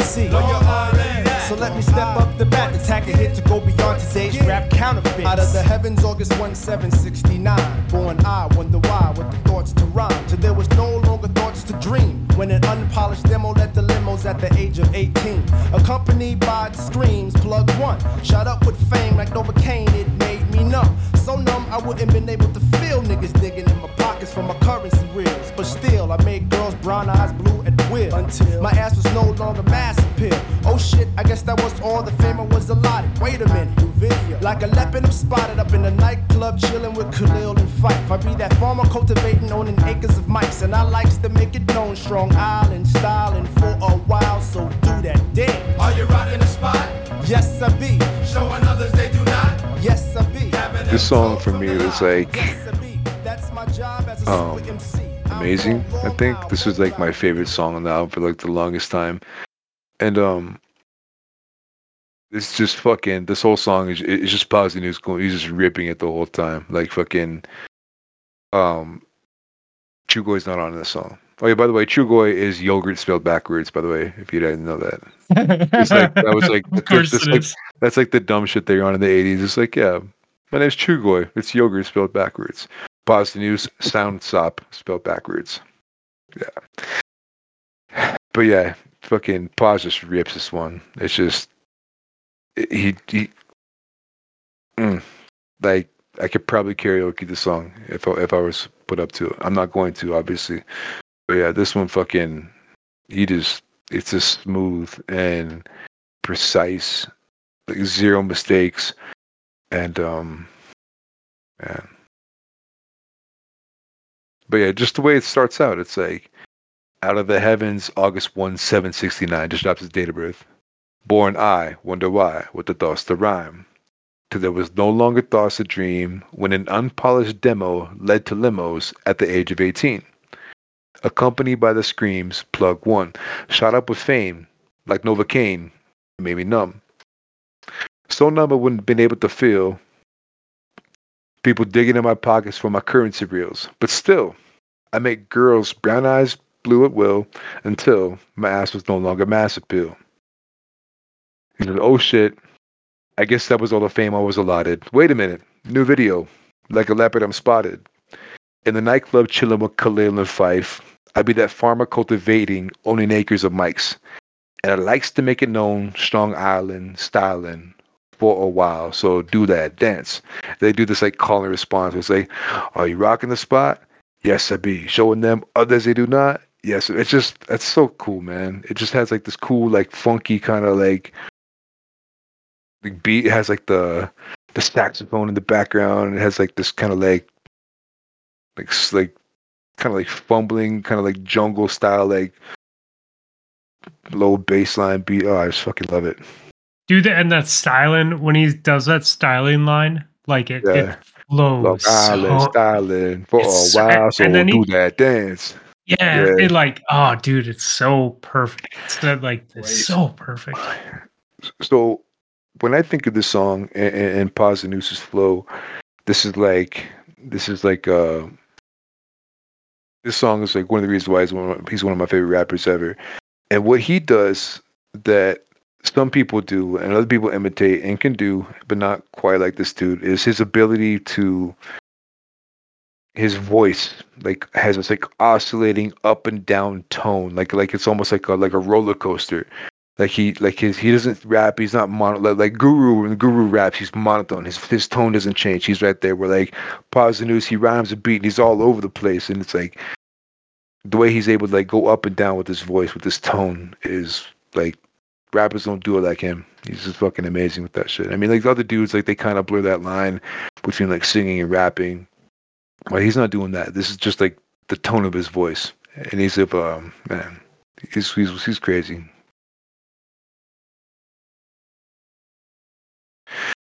But yeah, I like the song. Yeah, no, it's a good song. It's it's definitely like one of the first ones that stuck out to me for sure.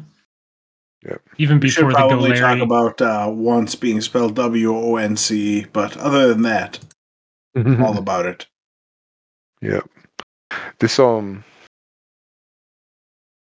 this also does, I think it bears mentioning, mid nineties hip hop music, rap music, rap lyrics in general.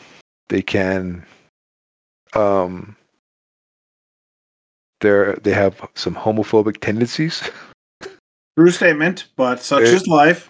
Yeah, um, I don't like or support that part of the songs, but it, it is what it is. It was, I guess, we could say it's a sign of the times. But yeah, I mean, like, I, dude, I think that's the only fair way to look at it. Like they, they like you, literally all these dudes, they they they drop the hard F all the time. And um, but yeah, these ones especially, like they don't talk about just that. They talk about the um, like the the uh the experience of being rejected by a lesbian. They touched on that a couple of times, and like like not a lot of people like dudes talk shit about gay dudes all the time. And in, in, in nineties rap music, they don't talk about women who love women. And this is like they, they blur the line here, and um, yeah, it is what it is. I mean. Take the bad with the good, I guess. I mean, you, you're going to find examples of that throughout hip-hop in the nineties. In the nineties, yeah. It has not yeah. aged well. There's a lot of stuff that hasn't aged particularly oh, like, well. There's some that are real bad. Some of it's real bad. Like, this is well, even the, like...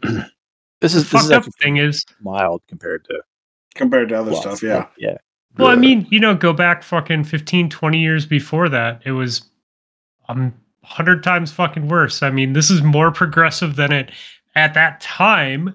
Like, maybe not accepting of of like the gay community, but like there was more acceptance at that time than than there was back in the eighties or seventies. You know what I'm saying? Like, people were slowly like becoming more intelligent, realizing mm-hmm. that we're all just fucking people, right? Like, we yep. all did stupid shit as kids. Yep. Part of fucking evolving and learning. Let he who is without sin drop the first F bomb. Hard F. Looking at you, ghost.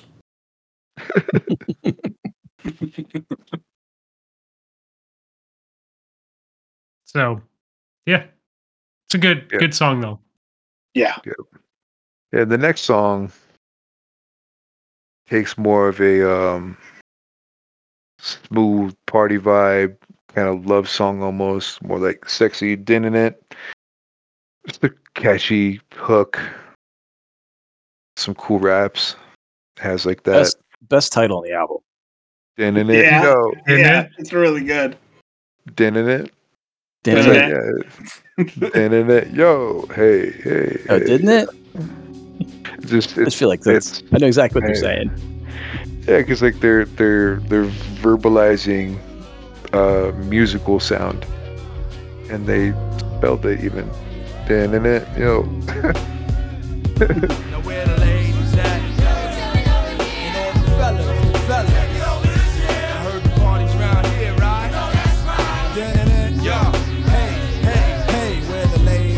And all the fellas, the fellas. I heard the parties round here, right? That's right. Didn't it? Yo.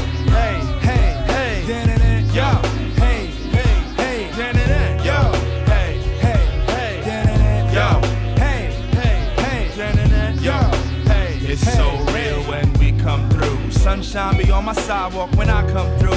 Cool be deep like family reunions. Midday May, it's all love and take a walk down to D dot C. The war's tugging and ain't no drugging. My credit's a game. While you searching for some trick to put the shit in her name, I'll be spending on Wall Street and buying boardwalk, dodging problems of the world drawn out in white chalk. Peace, Mister Wall. I'm seeing all dimensions, but unlike your eye extensions, my vision don't blur. What, when, the words where the gospel occurred. Heard of sex and Sade, and I bought her a fur. Batting eyes with Toni Braxton, and I bought her a fur. Now I'm hitting Whitney Houston. Oh, she bought me. But yeah, this is one of the one of the songs that was not produced by De La Soul. This was produced by Spearhead X. I don't know what else he. What else he pronounced? Oh, what he what else he produces? But yeah, Spearhead X produced this song. Not a, I like it. I, it is different, yeah. but it, it works. Like it works well. It has like that old school like synth sweep, but like the um, it has like that synth sweep as a melody, but it has like it's like a saw wave with like a oscillator on it that has this like kind of tremolo effect, and it's like this pitch bending kind of sound, but the drums are real smooth and the bass is real dope, and um, it's got it's got that Tribe Called Quest vibe to it, dude. Yeah, I could hear that old like yep. old Tribe. Yep. So Dave in this song, he says a lot of cool shit. First of all, he says dodging problems of the world, trying out white chalk. Peace, Mister Walt. I'm seeing all dimensions. Mister Walt of Black Moon and Boot Camp Click. He was the D J slash producer for Black Moon. Remember we talked about during the Boot Camp episode. Yeah, yeah they shout out Mister Walt. But he says, I heard him sex and Sade, and I bought her a fur. Batting eyes at Toni Braxton, and I bought her a fur. Now I'm hitting Whitney Houston. Oh, she bought me a fur. Far-fetched like Last Text and Kitty Rolex, soon coming, but now it's time to kick the fun in. But is he talking about fur as in like fur coat or fur as in houseplant? Oh, I thought of it as fur as in a fur coat, not fur as in like the type of tree. Mm. So do you think that he was really, do you think that Trugoy the Dove was really Sex and Sade? That's a, hell of a notch on, was. that's a hell of a notch on his bedpost, let me tell you, Sade. Yeah, it's definitely something to be proud of. If well, you, in Tony, Sade, Sade, Toni Braxton, Whitney Houston, that's that's a, quite a trio. Bro, Sade still looks good. Especially now. Whitney Houston. She's like she's in her fucking sixties, dude. Like, I'm just saying, Sade in her sixties still beautiful.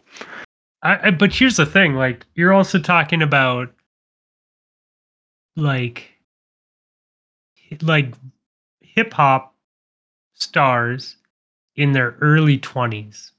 So, you know, you have these dudes that are fit, that are super intelligent and making good music. Like I and and on M T V and the radio and all this other shit. So fuck yeah, dude, I think he'd have a choice or a chance. Like more than more than just some dude that looks good. Like you got a dude that looks good yeah. and is intelligent as fuck and is successful. Like Trugoy's got a funky ass haircut too. He's missing a front tooth right here. Right. He's got like a style, right? Like well, he he's he's, he's got that just, charisma. Right. I think he's so just are, right. are, are you saying that If if if you were Tony Braxton in nineteen ninety-six and Trugoy the Dove was batting eyes at you, would you let him buy you a fur? Oh, absolutely. Okay. So let's let's put this into like unbroken. Yeah, let's put this into perspective. Like, if I was you're, at a party, you're Tony, you're Tony Braxton. No, you're Tony Braxton.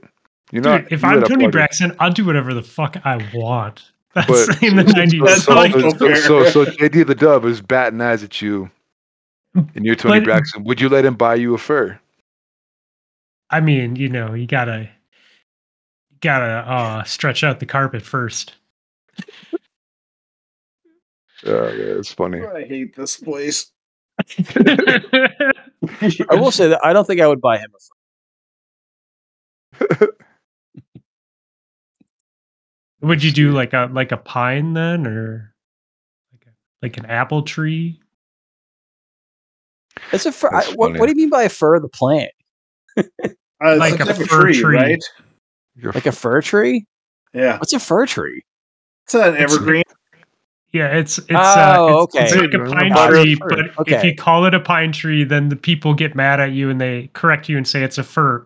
Panda. Uh, well, actually, it's a fir, not a pine tree.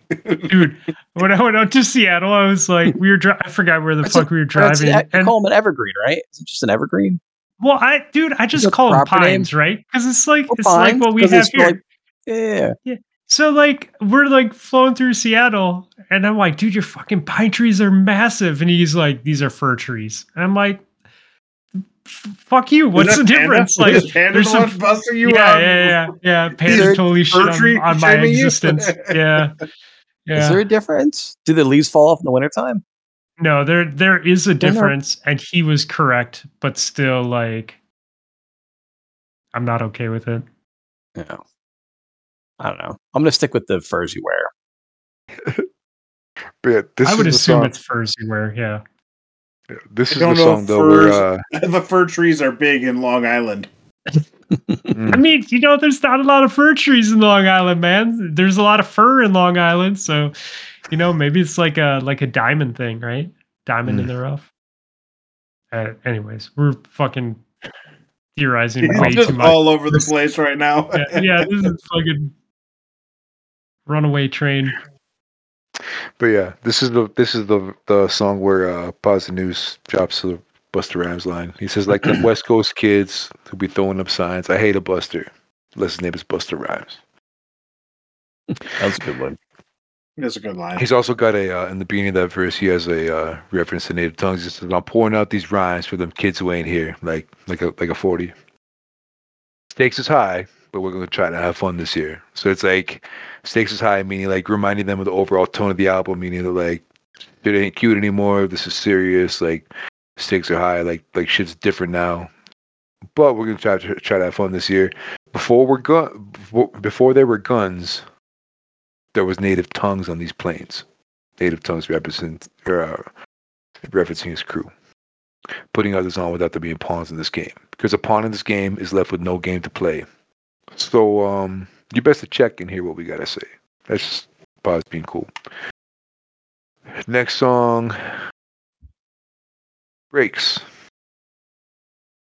I loved it because it just reminded me of uh, the what? Uh, who the hell is the one who does? Those are the breaks. Why am mm-hmm. I? These are the breaks. Yeah, that's the one. Mm-hmm.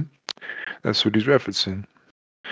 But yeah, the, the, the hook's kind of cool. Like the beat's cool. It's kind of like jumpy. It's very basic, just a piano and drums. There's not a whole lot to it.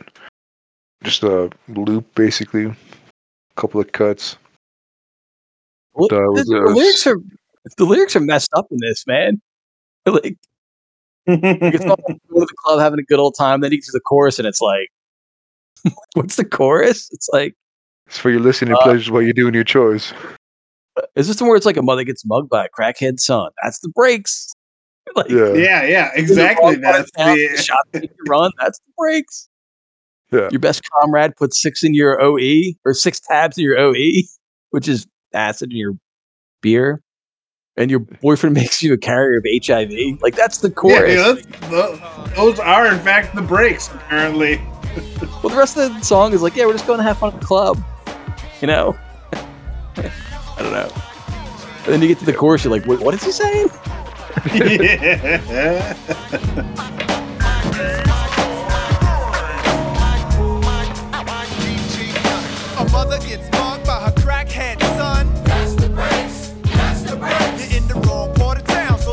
Make you run. That's the breaks. That's the breaks. Alleged comrades put six tabs in your O E.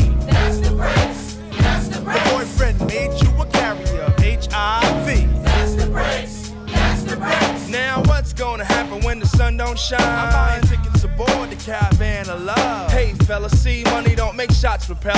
I break woes and compose some rhymes to tell. So when the party's live, they shouldn't be beat. But playing Indian roles, I guess you thought you was cheap. Scenes all broke up, and now you woke up surprised. Situation getting sticky dead in front of your eyes. We play the wall similar. It serves the chorus, but he, that that part is only one section of the song. Like the the. That is true, yeah.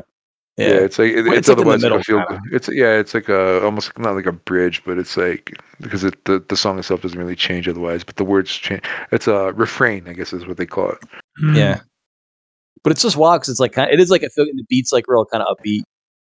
Uh, more so than the prior song, and then like you get to this chorus, and he like throws the stuff, and you're like, "What is going on?" Dude, that that shit was, pulls me out. Fun, like, but... like the first yeah. time I heard it, I'm like, "Whoa, that sucks!" Like, what the fuck? Well, I went back. I was like, "Wait, did I miss something in the first?" Like, yeah, I was like, but um, I do like the song though. uh, Dave's verse on this shit is fucking dope. This is one of my favorite verses of Dave. He just rides it perfect. He's such a fucking pro. Well, it's silly of me to think that I would never get a chance to see a piece of this pie. I sat there in front of speakers thinking that could be me. Anticipating open microphones so I could M C. Had a catalog of raps impressing all around the way. Before I went to bed, included rhymes into my prayers. But that rhyme is all on paper. I want my song on vinyl plates. I'm dreaming hits and doing shows. Making my niggas' spine shake. Expecting nothing but a little bit of radio play. Getting diced on one and twos by the best D J. Hey, time was kinda tight, but still I dotted on the line. And some expected me to start ballooning in the mind. Seeing spaces and places that I couldn't pronounce. But still I had the bullies to make all the bullies bounce. With the blessings of the great, we took it from state to state. Cause we landed on the good foot and got our biggest break, cause... Yeah, Dave's verse is dope. But he's just talking about, like, becoming an M C, becoming the man he is today, and... It's just cool.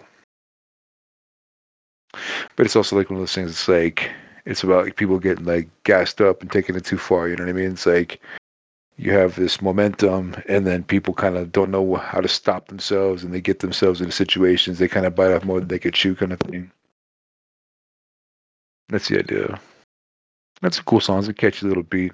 Like this was like one of the first ones that grabbed me like early on when I first like heard this album. It's like one of my favorite original jams on the album, but it's a good. It's definitely if you uh, maybe name one of them. It's one of the ones I could name like off the top of my head. Um, that one and The Business are the two that stick out in my mind. Mm-hmm. Yeah, it's a pretty cool song. But yeah, it's cool. And next we got Dog Eat Dog. With the, with the with little puppy barking samples. This reminded me of Meow the Jewels a little bit. Yeah, a little bit, yeah. um, there's something charming about a dude that can't sing singing. Yeah, you know what I mean, like always. It, There's something about it. It's like like that's not their job. They don't. They're not singers. But Dove sings a hook, and it sounds good because he's just like, yeah, it's like whatever. That's pretty cool. I was a fan. I, I don't have anything super Like, this is one that I listened to a bunch, but I don't have anything to actually add to the conversation. It didn't bother me, I guess, is the best part about it. Like, none, none of the albums on this, or none of the songs on this album, album bothered me, but, like, I just didn't have anything special for this song. I just love the, um, Trugoy's verse is really dope. He's just in his pocket on this one. This is Trugoy again. Like, this is another one that's like, man, like, he wasn't this dude. In early, early De La Soul, Trugoy wasn't this dude. Like, this is not Three Feet High and Rising Trugoy. This is... This is uh, Stakes Is High Trugoy. He's fucking perfect. Just, just masterclass in fucking cadence and delivery and timing and vocal performance. He throws in some ad libs in there, and like, it's just amazing. And everything is just as clear as day. Realistically explicit in the things you say. I guess a bitch in the bat is gonna make the flavor fat, but you got to keep it for real. Forget about your jewels and jammies. You won't be needing none of them. The tool to fix the error. My Mella used to wear a name buckle. Now he chuckle cause he earn a dime quicker. Talking about a burner sipping on some malt liquor. And all these kiddies wishing they were super M Cs, but to earn my S, I had to learn some S about a crime. I make a million, a dime, I make a call. I'd rather hop on the line and drop around the Prince Paul, cause it's a dog eat dog competition. No doubt, I'll be going like you wish, and I'm out. I just like the, um, she's like, uh, but to earn my S, I had to learn some less. About a crime, I'll make a million, a dime, I'll make a call, but I'd rather hop on the line and drop around the Prince Paul. Yeah. I just thought that was a great, just a great, like, rhyme scheme. I don't know. It was a great yeah. verse, great rhyming scheme. And I Prince Paul doesn't produce anything, right? No, but he's still Prince. But he's still friends. It was just funny, though. Well, it was just funny. Like, well, like at the time when they recorded this, I'm sure they were still friends. But then afterwards, there was a bit of a falling out because he's like, what the fuck? Y'all are just De La Soul without me? Like, he's, he was like, like, I'm kind of part of the group, right? Like, I make all your beats, and now I'm just not part of the group anymore? Okay, I was... probably touchy for a while, but they eventually patched things up like later on down the road. But yeah, it was a point of contention for Prince Paul to not be a part of the uh, production at all on this album. But yeah, it's just clever. Without cool, in the interest of time, not quoting the entire album, I think we could just move on and say this is a really cool song. It's lower. It's okay. And... you can say anything you want, man, and I will cut things in and out. And also, like, this is all just, you, man. Don't, this this don't is the part it. where you, this is the part where you just play Trugoy's first verse and just let it ride, and it's fucking okay. dope and amazing. And this is the part where you're like, wow, that guy's really good at what he does. Plays good music. Let's see, and then we have "Baby, Baby, Baby, Baby, Ooh, Baby." This was a song that I used to skip every time for the longest, for like probably a decade. I fucking skipped by. No, I didn't like it. And then I like didn't skip it once. And fucking Paz just fucking obliterates his fucking verse. He just like, dude, Posdnuos just goes in. Are you saying Jazzy Fat Nasties got to you? Uh, I think it's just—it's not just that; it's the beat too. It's like the beat's oh, kind of like different. It, it, it, it's it's basically like it's it's like a it's not a very serious song. This is the like rap sketch. Like, this is the sketch. The yeah. song. I'm like, this is a mm-hmm. rap sketch, like a like a like they have like the you know the D J comes in and he plays like the R and B song, mm-hmm. the mid nineties R and B swing song, no New Jack Swing style song or whatever. Yep. And then he comes in and raps. Then the D J does the outro. Mm-hmm. You know. Yeah, it's just that Jazzy Fat Nasty's "Kiss Me Everywhere" part. That line is like, oh, it's just, it was bad. But but it's funny. But the Jazzy Fat Nasty's in person are actually very talented. They can actually really sing really well, and they're very pretty in two thousand. Easy on the eyes. But then ba- Posdnuos' verse is fucking. He just does all this like kind of like. play with his uh, his timing. He just kind of stutters back and forth. It's like he kind of skips over himself and he inserts these pauses and shit. What did he say? Uh, um, he says, "Cause I flexed on your ex, made sure he understood that you would.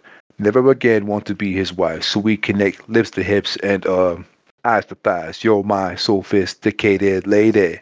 All mine. If you wasn't, I go crazy. Like the way he spits that, it's like he just he's just playing with the space in between the beats and kind of like fitting it in like perfectly, man. Like it's just it, it's a masterclass in rap cadence and how you don't have to be four on the floor, just hitting every rhyme. Like you know, it, it's not always about yeah, yeah. It's not always about being tight. It's about being creative in your performance and and, and delivering not just what you're gonna say, but making it sound cool and fitting your words within the space. Like just because you have a full measure, you don't have to always rhyme on the two and the four. Like you can yeah. always th- th- th- th- there's room in that. It's not like you're it's not like your sixteenth. It's not like your sixteenth notes trying to fill the full measure. It's like there's space in there, and, and the music creates space, and, and the way he can like insert his words in the places that don't always go. It's not like always rhythm, it kind of stutters around.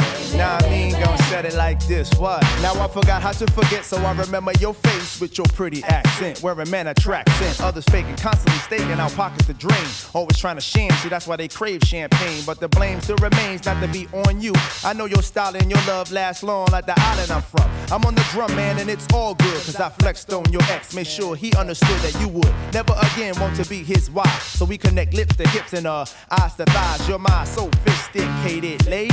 All mine, if you wasn't, I go crazy. Positive is amazing. So you could just, I would, like, basically, I would grit my teeth and get through that first part of the song just so I can hear his verse. And then after a while, it's like, it's it's it's a radio cut in by uh, the Fat Man Scoop Wonder. So it makes I, uh, like I don't think I'd like if I was like just like picking songs to play. I don't think I'd pick this one, but like when it popped up in the middle of the album, it felt it was like nice. It was like a nice like change of pace, I guess. Mm-hmm. Like, so like I was like, like, oh, it's, it's like a rap, but right. It's not. Yeah, and I also like the jazzy. I mean, they're they're they kind of come out with the little R and B thing. It's pretty nice. I don't know. I thought it was kind of a fun little change of pace for the album, like in the middle right there. It's not very long. Um, it's like some uh, En Vogue vibes, dude. Yeah. Dude, it's a total oh, yeah. like mid nineties R and B, like yeah, oh, and vocal. And then he, sure, I can hear that. Yeah, they're totally making fun of that. Um, I mean, they they do a pretty good job of it, but it's like oh it's fuck good. Yeah, they do a great job singing. Um, they're kind of singing over each other and they're like kind of going back and forth and stuff. But but um, but I know I kind of like it's like a little kind of thing in the album, which I thought was kind of fun. But I could totally see like skipping over it, especially if you're like if like I don't know if I was like eighteen to listen to this when it first came out, I'd be like no thanks. Yeah. Yeah. Uh, fast forward the tape there, bud. Yeah. But yeah, they um they also featured on some other shit. They um I think they featured on a Root song. I think they did that something off of uh I think that's them on Illadelph Half-Life. I forgot the name of the song, but they're on there. Yeah, oh, wow. I, I've heard yeah. of them before. I don't yeah, know where. It was it was Illadelph Half-Life, and the song was um fuck here is it? I've definitely heard them then. Episodes, I think. It was Episodes. But yeah. That was a really cool song. But yeah, they uh the Jazzy Fat Nasties performed. It wasn't on this one, I don't think. They were actually they uh played with the Roots. So like I saw De La, Common, Pharoahe Monch, Talib Kweli, and Biz Markie in two thousand, and the next year was the OK Player Tour, where it was like The Roots and Guru, and also Talib Kweli and the Jazzy Fat Nasties, and who else was on it? Um, it was another big star set lineup like that. It was really cool. But yeah, that's that cool. I saw them that they performed with The Roots. That was cool. But yeah, it was an interesting song. Kind of breaks up the uh, the monotony, I guess, of the album.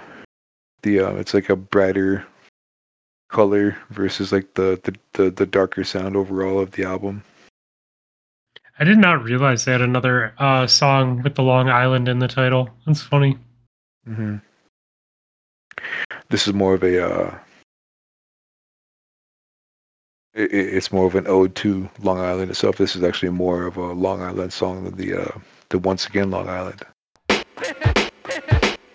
It's Strong Island for real, where the critters run wild. The prefix is five one six, the top of the dial. Flew the L I sound from the Villa down under and across the globe. I heard a lot of folks wondering, so when's it coming? Cause the stakes is high. See big money to wage. Don't put the pen to my page.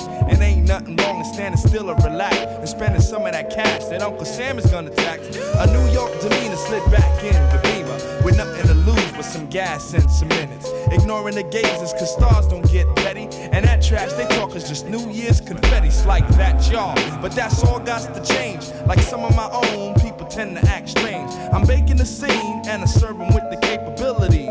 So set it at an island degree. The strong island for real. Diagnosis is supreme. Prefix is five one six. The microphone scene. The voices they got. Also, shout out to calling out area codes.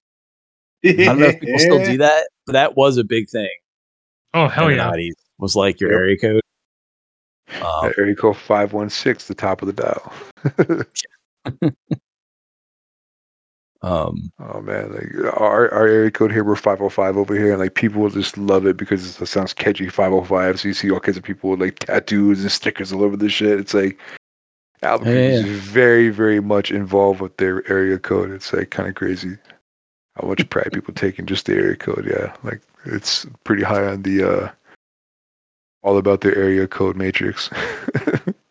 yeah, ours like uh, we're two one five. I guess they used up all the numbers because now you can't get it. You can't get a two one five anymore. Oh, really? So if you have a two one five number, you got to like keep it. You can't let me change yeah, yeah. the number. that's um, how that's how our Minneapolis area code is too. Like six one two. Yeah, six one two. Like uh, I, I have you, a, know how I, you know how I know that? Huh. Atmos- atmosphere song six one two. Yeah.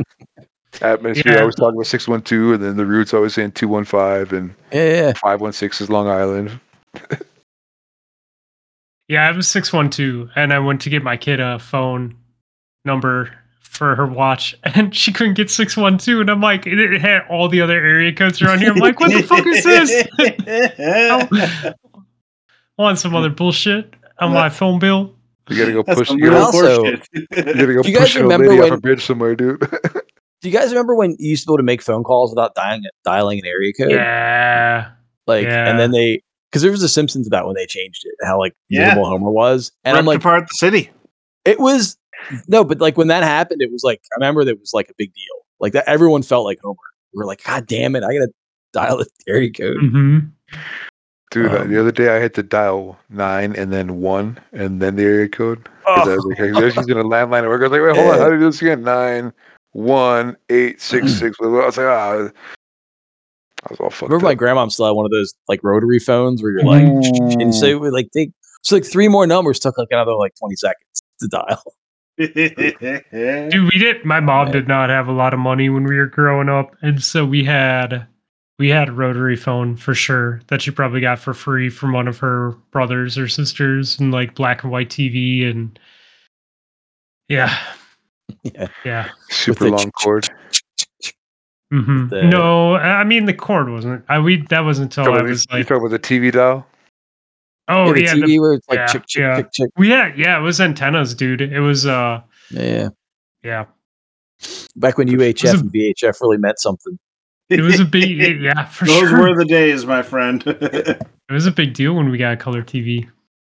Uh, yeah, the long cord, the long phone cords. Yep. With the the, okay. the cool ones was when you got the little spindle on the end of it, so like the cord could rotate on the base of the phone. Oh yeah, yeah. Mm. I remember those. Remember, remember the clear phones? Yeah. yeah. So my God, my we're sister, so fucking old. Dude, my sister had one of those clear phones, right? Like it was a big deal. She got a clear phone, like in her room, because like. My dad's house, like when he built it, you know, they were putting phone lines in all the rooms, right? That was a big thing. And uh he still has well. that no, but he still has that clear phone of hers. Shit. And so all like my kids and then like my nephews, when they go to grandpa's house, they all play with the fucking clear phone. Like all the kids love the clear phone, dude. And it's it's funny, like it's still around, but it's like a favorite toy of all the little kids. That's cool. Yeah. Anyways. All right. Okay, back to music. But yeah, Long Island degrees. Um, It's cool. It's not bad. It's not my favorite, but it's um. It kind of the, the the music kind of takes like a different turn. Like the kind of the pitch goes down, like kind of inexplicably. It has like a different key or something. I don't know. I'm not sure how to describe it, but yeah, it's not bad. I like it. It's not my favorite, but it is what it is.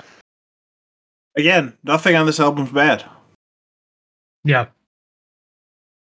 Yeah. I agree. After that, we have Better Listen. Not Better Listen. Better Listen. Rob, just for you.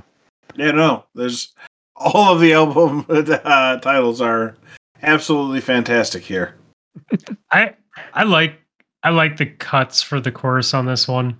Like, it's catchy. I dig it. Listen all you fellas. Give her good loving. Listen all you fellas. The kind she understands.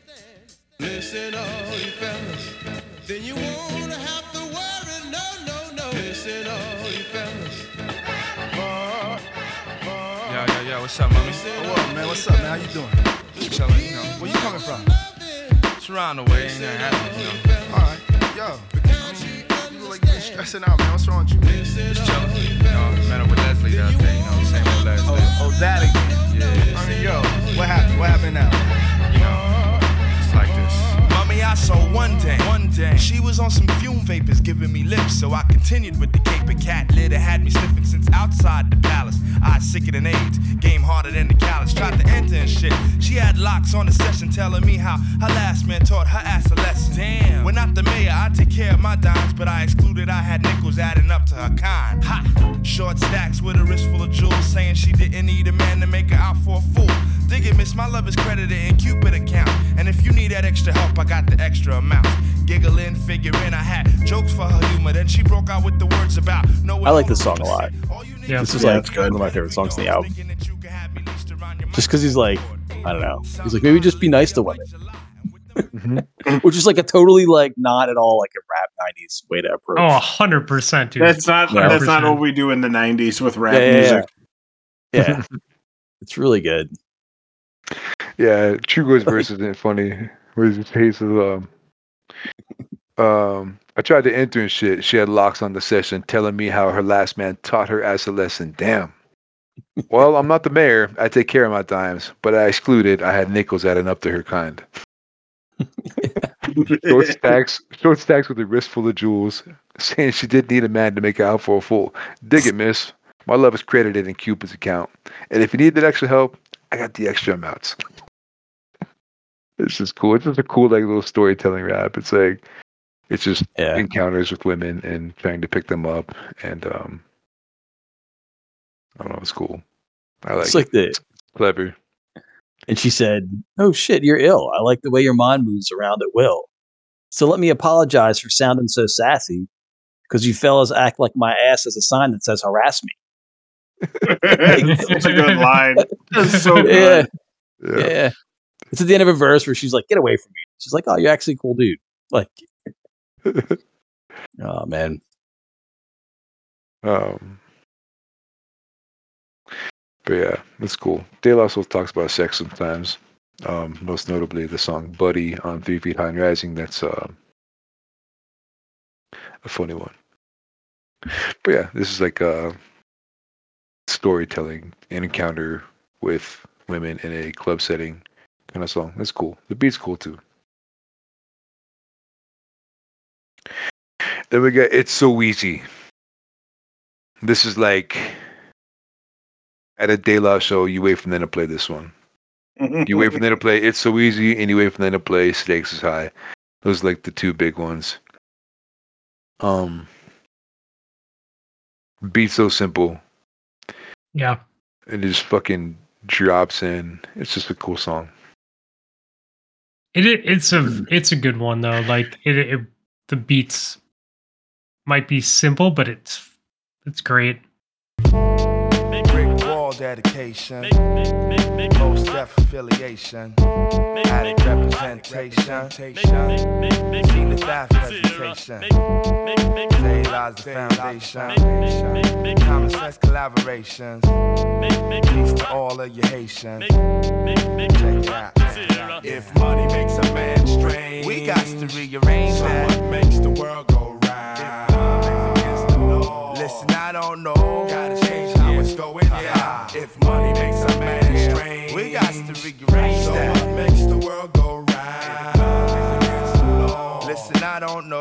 Gotta change the way it's going down. I fell in love with this fish who got caught in my mesh. But oh, yo, she burned my scene up like David Koresh. I guess a diamond ain't nothing but a rock with a name. I guess love ain't nothing but emotion and game. It's a lesson well learned, so praise is well due. I'm sending off a big out to Kenny Cow. And at a reservation for the resident crew. And yo, get your bowl, cause we cooking up stew. See, them Cubans don't care what y'all niggas do. uh, Colombians ain't never ran with your crew. While you acting all spicy and shiesty, the only Italians you knew was Ices. Niggas price me, I'm keeping it clean like a washing machine. Hey yo, get your locomotion running to full steam. I'm sending out a greeting to my man Dasim. I got a child, so I got to get the green, right? If money makes a man strange, we got to rearrange that. Again, it's um, it's Dave singing. He's not a singer, but he sings anyways. But yeah, the fucking first verse though, what does it say? It says, "I fell in love with this fish who got caught in my mesh, but yo, she burned my scene up like David Koresh." Remember David Koresh, the, the Branch Davidians, yeah, Waco fucking boy. Waco, fucking Waco reference, yeah, like that. What was that Waco? Not, was that ninety-four? I think it was. ninety-four. Yeah, that was like right when this. Yeah, it was ninety-two, right when Clinton started, right? Mm-hmm. A little like ninety-three, ninety-four, I think he was, but yeah, it was early. So, but not. But they got it in quickly, I guess, is what I'm getting at. Yeah. Mm-hmm. ninety-three, siege in Texas. Okay. But yeah, this is like, man, you can quote the whole thing. It's just a cool album, a cool yeah. song. Yeah. But um, yeah, this is all uh, this is all Dave. Posdnuos is not on this one. So, yeah, it's cool had, how uh, they did that. Yeah, yeah. Once again, Long Island. That was like Pos's song, and then this is like Dave's song. But it's cool. It's like, man, it's just so catchy. The whole thing. It is. The chorus is super catchy. Like the hook is the hook is catchy. It's simple, but it works really well. Mm-hmm. But yeah, this is um one of their more one of their more notable songs. Like it's just catchy. Like if you've heard De La, like like people like this is the this is this one and Stakes Is High are like the two prominent like singles that people re- remember for this album. And those are the ones that were on all the mixtapes and, what, and whatnot. And then we have after that we have Four More featuring Jeanne. That's the one, um, the R and B group. Uh, hey, Mister D J Fame, Sending All My Love Fame. Like those are like big hits in the nineties. But this is more of like a different kind of sound. This is not like typical genre. This is like more like jazzy almost. You know, like they they have a different sound than they otherwise do. This is like a uh, this is a, a, a faster beat, like a, a faster tempo than than other ones. But um. They definitely have a uh, different cadence on this one. It's good though. Like it, it is different. It the with the girls singing again. I'm feeling that that uh, nineties like uh, En Vogue type of yeah vibe to it. Mm-hmm. But it works. I like it. Yeah, she does a good job on this track. Yeah, absolutely, dude. Absolutely. Like that. Just a little bit. Just a little bit. De La. Just a little Come bit. On. I'll never give you up. No, I'll never stop. Keep it coming, keep on coming for more. I'll never give you never. No, I'll never stop, baby. Keep it coming, keep on coming for more. It's that brown man from Long Island and shores. Got away with women, so I get away with yours. Because your whole game's outdated. Well, leaves all the pretty women heavily sedated. Mommy, you can play Ripley's, I believe it or not. I shoot gifts like Heron with skills of Gil Scott. Nights like Celeste a lot could get heated. Prescribing your vibe, love, I know how you need it. I'll never give you up. No, I'll never stop. I'll give you keep up. Coming, keep on coming for more. Keep coming. I'll never give you up. No, I'll never stop. Never stop. Keep it coming, keep on coming for more. I like to mingle sometimes, so this one they have um. a little bit more like of a trade-off style as far as the verses laid out, like like they don't um it's not just sixteen bars chorus, sixteen bars chorus. It's not like Dave has a verse. It's like they kind of trade off a little bit. It's like eight bars, eight bars, full verse, full verse, eight bars, eight bars. They kind of trade off a little bit in this one. So this is a lot more common on faster paced rap songs. But yeah, and then you get the you get Jeanne in the background doing the little background vocals. It's pretty cool. Yeah, like she does little backups to their their lines. Mm-hmm. It's cool. Then we have Big Brother Beat. This is the song featuring Mos Def. This is like a lot of people's introduction to Mos Def. Um, we didn't hear a whole lot of Mos Def in ninety-six, like on Wax, I don't think. Well, maybe some people did. A lot of people, like overall, he wasn't popularized. But yeah. This is um, the other song that's not produced by De La Soul. This is produced by Skef Anselm. Um, so yeah, there's three songs not produced by De La Soul. This is one of them. I know that yeah. name. What's he known from? I like. I, I know. Like I. I just know. Like I've heard it referenced before. I don't know. There's, someone calls him out in a in a in a, another rap song. Maybe that's what it is. Mm-hmm. Anyways, I'm yeah, a fan of Mos. Yeah, that dude is. I mean, I think if you like rap, you gotta you gotta like Mos Def, aka Yasin Bey. But um, yeah, and dude, like talking about people on this album that are guest spots that also like went into acting, like Common and Mos Def are both. I love them fucking acting, dude. Yeah. Um, Mos Def can be hilarious too. Like he's he was in the Fifth Element. Good. Remember uh, the Fifth he, Element? Um, no, oh, no, what's the? Uh, no, it wasn't that. It was a uh, Hitchhiker's Guide to the Galaxy. Yeah, Hitchhiker's Guide to the Galaxy. Oh yeah, he kills it. it. Oh, and it was tricky he's, in the Fifth Element. He's so good in that movie. Yeah, but yeah, no, this is like um, what's interesting about this song is like it's um. Like Mos Def has more on this one than anyone. Like he's got more time on the track than he does. Like he starts it off, he starts it off with like eight bars, and then they kind of fill it in, and then they then then Paz and Dave each have a verse, and then Mos Def has a full verse, and then Mos Def has another one. So he he kind of starts it and he ends it, and he has a full verse in the middle, whereas the other two only have like one verse each, which is cool. They kind of like let him do his thing. Like yo. Go be, go be Mos Def and introduce yourself kind of thing. That was pretty cool. Be your Mos Def self. Now this goes out to all area clicks. Centralize the way out in six. Remember to keep the daylight in the mix. Cause like log cabin syrup, my sound is game thick. Now this goes out to all area clicks. From manicure norms to project reps. Remember to keep the Mos Def in the mix.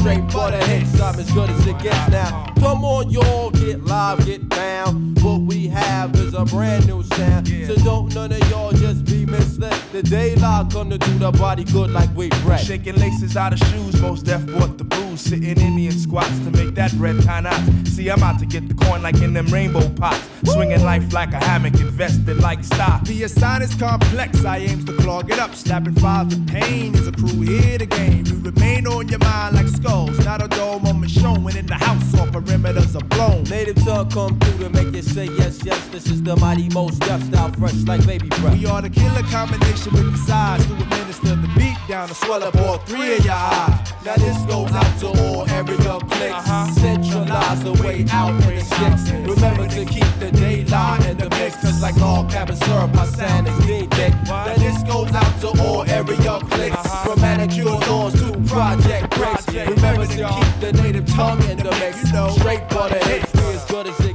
Yeah, that dude's, man. like Black on Both Sides, man. Like that's another album that I've considered doing before. Like I got I got a whole playlist of albums, like just my favorite albums that are worth talking. But yeah, that's a whole show in itself. If you want to talk about an album, like Black on Both Sides is amazing. Dude, this is crazy. He's crazy talented. Yeah, he is. He is he's, he's a smart motherfucker. Mm-hmm. Yeah, I like this. I like I like the little stabs. Like I like the little robotic electronic stabs that like fade in and out throughout this whole beat. Like it's, I don't know. I'm a sucker for it. It works well. Rated at the high point of the mass, ripping M Cs at the top of a class, occasionally ripping some sucker's face or some suckable ass from a girl. It's a big brother beat for the wide, wide world. I'm making memos off these demos back in eighty-nine. Took you all on encounters of an unknown kind. Did the hustle with a couple of us, but soon noted that my niggas buttered Benedict rolls and then wrote it. I wrote it in the dark so I could feel it like breath. Heard the big brother beat, got locked with no bell. Came to center like equators and Bennett with the heat. Yo, Mos Def, how you radiate to make it complete. Right, right. So when I shine a light, grabs wits, manifesting for the future here in the present tense. No doubt, I love the sound bigging out all your G's. The son, I want the little kids banging big brother B. That is goes out to all every. Um, after that we have Down Syndrome, which is uh, it's kind of a different beat. It's kind of funky, kind of disjointed, I guess you could say, but not bad. But it's um, this is definitely a trade-off song. Like Dave and Paws go back and forth, trading off back and forth, and this is also the song that they pulled a snippet of for um for the end of of uh, The Business, otherwise known now on streaming platforms as You Don't Stop. You non-stop, yeah. So this is the song they pulled from. We bring a bucket to eat, so don't fret, kid. I let you lick the love I secrete, yo. Even my foes give me bravos, and that shows total domination in this rhyme complication. Yeah, the skill is essential. Walk the womb with the mic, and in the days of the nipple and breast, I knew the yes, yes, y'allin' was the callin'. Clearly not for the gat. For combat, I bring a bag of my rhymes for the stack. Plug one of a kind for your people's delight, and for your sucker M Cs. Step to your knees. Ain't no second thought to know your thoughts are from. For me, I've always looked at this song as the one before Pony Ride. Cause, cause, uh, yeah, it's a solid way of looking at it. Yeah, it's just the one that you have to listen to before you get to Pony Ride. And Pony Ride is probably my favorite song on the album, if not one of my favorite rap songs ever. Like this is Let's go like, to it. Yeah, this is. I don't know, man. It's got it all. It's got dudes that can't sing singing. It's got very honest lyrics. It's got a super catchy beat. Like the beat is so catchy. It's just, it's just like a, a, a guitar, but they scratch it. It's like just scratching a guitar sound, and they put it through like a delay and like a phasing kind of sound, and they get that fucking bass that just drops in, and super simple drums. It's just super catchy, man. But yeah, this is definitely my favorite song. It's up there for me. It was definitely one that caught my attention every time it came up, too. Yeah, yeah, it's it is. I and maybe it's just because of Down Syndrome coming before it, but a hundred percent, like they start singing like in the beginning and like doing their harmony together, and then they just go into the flow and it works. If anyone ever asked me what is Chuck like, I'd say dudes who can't sing singing. Yeah. Dudes who can't sing singing, but not like, which is funny. What does Mos Def do? He can, he's a dude that can't sing and he sings a lot. Not all of his shit, but I don't know. It's just something about it. It's it. Like, yeah, it's, it's, it's, I mean, he could sing better than a lot of, he, he could sing better than other rappers who can't sing. But he can't sing as good as actual singers, if that makes sense. No, he has a voice for, for rapping for sure, but he does not have a voice for like harmony and notes. But no, but but but the song Umi Says on fucking Black on Both Sides, like that's like one of his most notable songs. Is fucking Umi Says. He's just fucking basically just freestyling a fucking song that he's singing through with a fucking jazz band. That's like one of his most popular songs. Which is crazy. Like but, um. um It's like when Joel Embiid wants to like play point guard, dribble down the court. You're like, that's a novel. You're like, that's a novelty, but I don't want you doing it that much, man. Yeah. like, like I, I know you like it, but but but when he hits that three, you're just like, ah. Yeah, well, no, you jump out of your seat. He'll get the ball, and you can see he's like, oh, here's my time. I'm going to take it down the court and lead the. It's like, no, man, no. You're just going to lose, man. It kind of blows my mind too with uh, the like listen numbers on Spotify, just because you know it's been on for such a little bit of time, and it's like, dude, Pony Ride's such a fantastic song, and it has like the third least number of listens on the entire album, and I'm like, oh right, but it's also only been out for two weeks. Yeah. Two weeks. It's also right before Stakes Is High, so yeah, that's yeah. fair. And people don't listen to albums anymore, generally speaking. They just they don't. really don't. Yeah, but yeah, this was. Uh, Do people just put on like like mixed music, like like the like the they'll put on like De La Soul like radio, and like it's is that how people listen? Um, to I, a lot stuff? of times, dude. Like what I was doing is I was just going to De La Soul the ar- artist and hit play and shuffle. Oh, or some people like okay.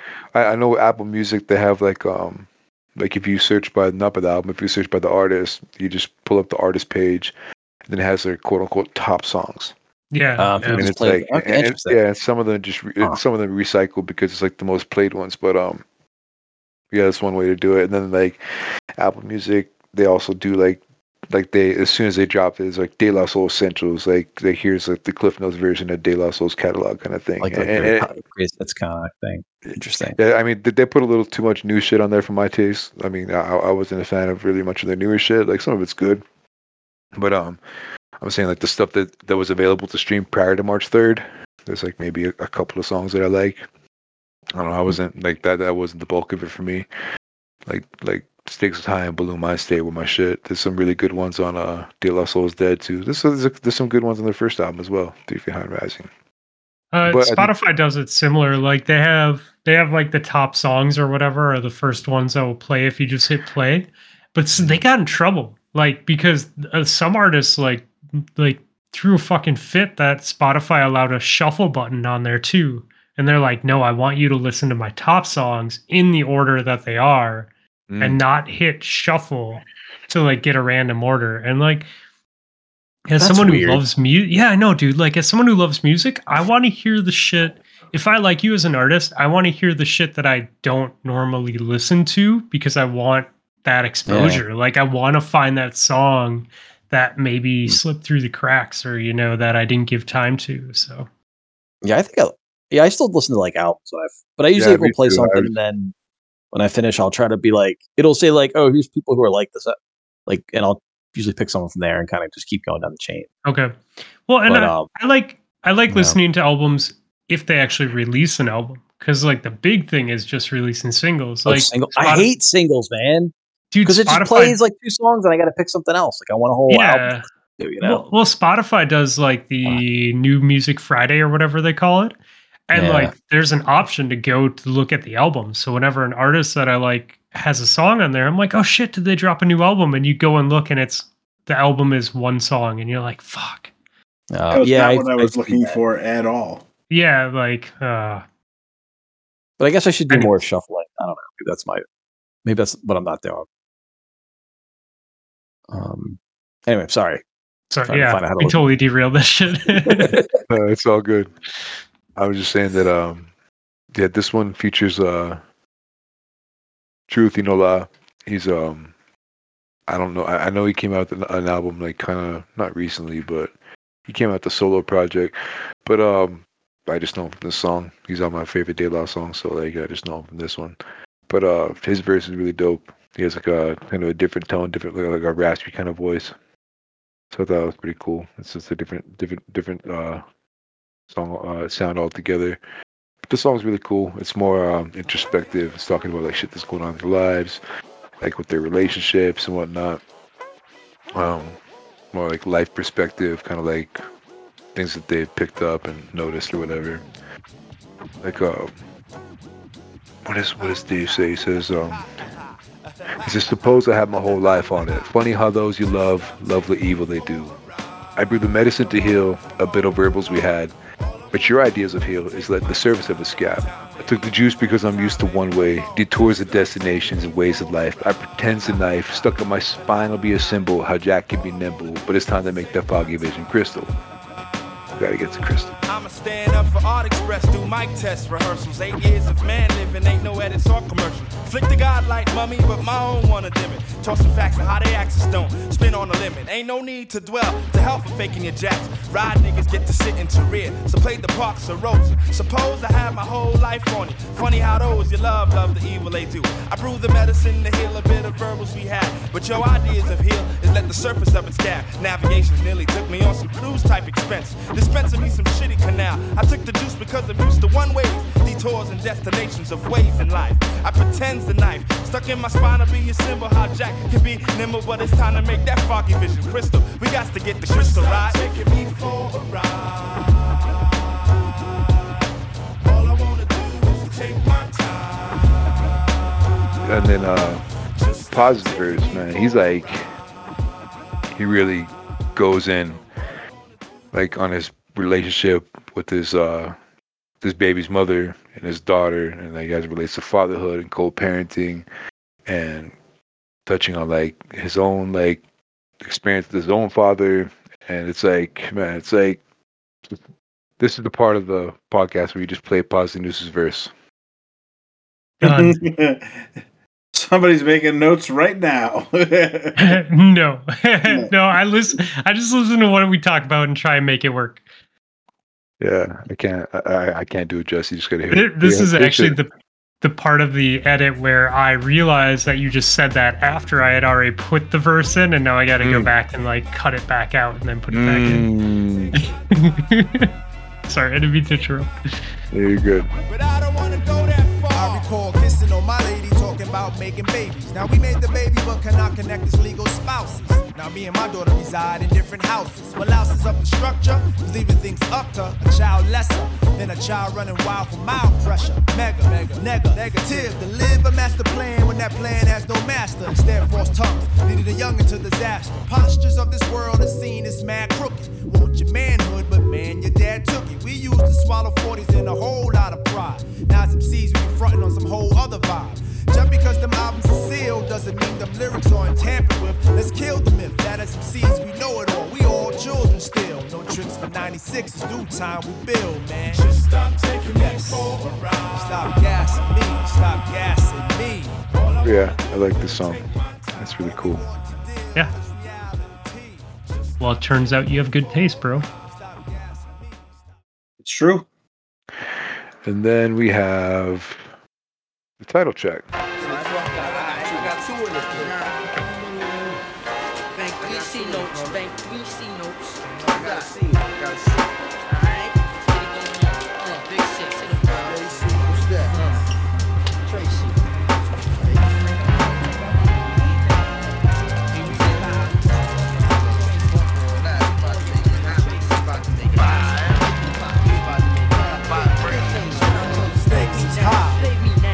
Stakes is high when you talking about buying. Stakes is high. You know them stakes is high. We be talking about buying. Stakes is high. You know them stakes is high. The instamatic focal point bringing damage to your burrow. Be some brothers from the east with them beats that be thorough. Got the solar gravitation, so I'm bound to pull it. I gets down like brothers are found, ducking from bullets. Gun control means using both hands in my land, yeah. Where it's all about the cautious living, uh-huh. Migrating to a higher form of consequence. Compliments are struggling, that shouldn't be notable. Man, every word I say should be a hip-hop quote. I'm sick of bitches shaking asses. I'm sick of talking about blood, sick of Versace glasses. Sick of slang, sick of half-ass award shows. Sick of name brand clothes, sick of R and B bitches over bullshit tracks. Cocaine and cracks, which brings sickness to black. Sick of swole head rappers with they sickening raps. Claps. But at the end of this as well, where they have that clip in that documentary where they like interviewing the homeless guy. I forgot the name of uh, the documentary, but it's about this dude. It's um and, the documentary Crumb, about R. Crumb. The yeah, the yeah, that's what it was. Cartoonist, and the homeless guy is his like brother or something. I had no idea. I like saw it on like Wikipedia. I was like, oh my god, that they're in, like that's who they were interviewing. um It's a cool documentary to check out. It's definitely like a tortured artist kind of thing. But um, but yeah, it was like crazy. It's like its brother's like a painter from like San Francisco or something like that, and I guess was spent most of his life just being homeless and crazy. Um. Anyway, just a wild thing to put on that, put on uh this album. Yeah. Um. Yeah, Stakes Is High is title track, produced by Jay Dilla, aka J D, James Yancey, one of the greatest hip hop producers of all time. He produced this song, and um, yeah, this is like the title track for all the right reasons. This is the one that gets you super hype. This is the other De La song you wait for them to play at the show. The crowd goes crazy, and um, yeah, just relating to the um. It's just like a depiction of life as it was, you know, like the the ugly truth of reality, and, and, and as far as it, like it, uh, street life and gangs and drugs and and materialism and and, and fake people and egos and and just the whole like hustle culture uh, and, and the whole uh, I don't know. It's just. It's like a reality check for like how how people's mind states can just kind of like becomes like self-deprecating after a while. You know, it kind of becomes like a downward spiral. And um, but yeah, it's a really cool song. I think the combination oh. of Dilla's beat with how they rap on this one gives me like uh, major Souls of Mischief vibes. Mm-hmm. Like it feels familiar in that sense. Stakes is high. Man, yo, stakes is high. What about that love? Yo, it's about love of cars, love of funds, loving to love mad sex, loving to love guns, love for opposite, love for fame and wealth, love for the fact of no longer loving yourself, kid. Uh-huh. We living in them days of the man-made ways where every aspect is vivid. Word. These brothers no longer talk shit. Hey, yo, these niggas living, about to give it to you twenty-four seven on the microphone. Plug one, translating the zone. No offense to a player, but yo, I don't play. And if you take the fence, fuck it, got to be that way.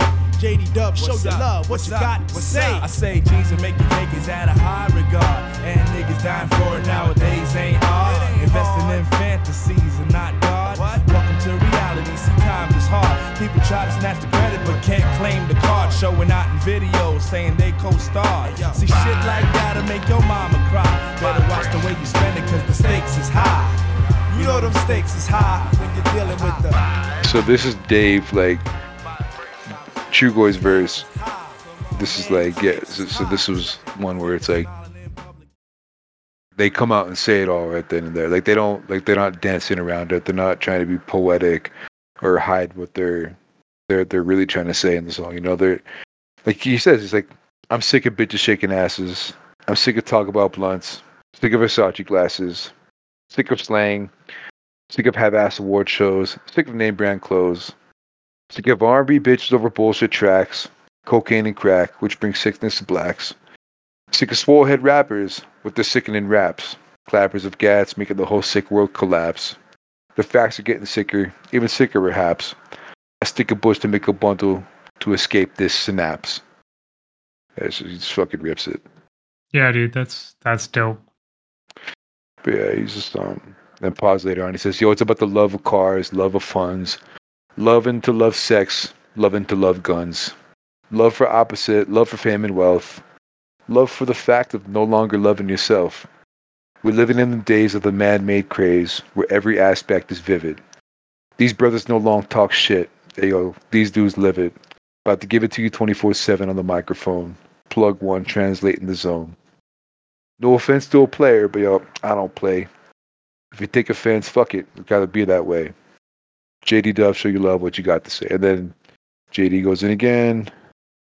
And then they kind of go back and forth and pause. And it's just, it's it's a great song. But yeah, at the end, it's like they're shooting dice and just like, and then it goes into like a, like an audio recording of these dudes shooting dice and talking about what's going on and their current events, mentioned the O J trial and its repercussions on the black community and how that was framed at the time for them and their life. But yeah. But that's the second to last song, last song is Sunshine. It's also a cool song. Cool beat. Yeah, it's not bad at all. This felt like, um, you know, it would have like the song of summer, like that you play like through like windows roll down, you know, driving yeah. around. This felt like that song. Mm-hmm. Yeah, like dude, it would have totally. Their like summertime song.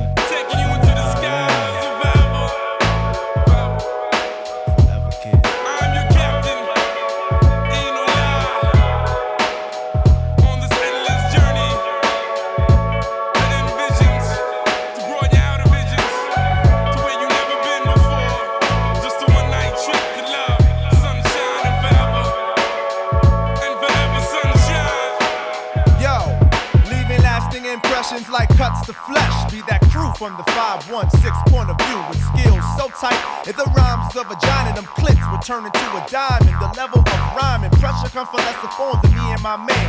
And we go back like life created from um, becks of sand, and it's money to be made, cause Caucasians are paid. Only brothers who rhyme, see bounce and catch balls, plug one with them rhymes making your heart stall, like them girls when you in their room when they man calls. It ain't nothing but the thing, wonder why I can bring, as we come to bring the pain everyone will sing.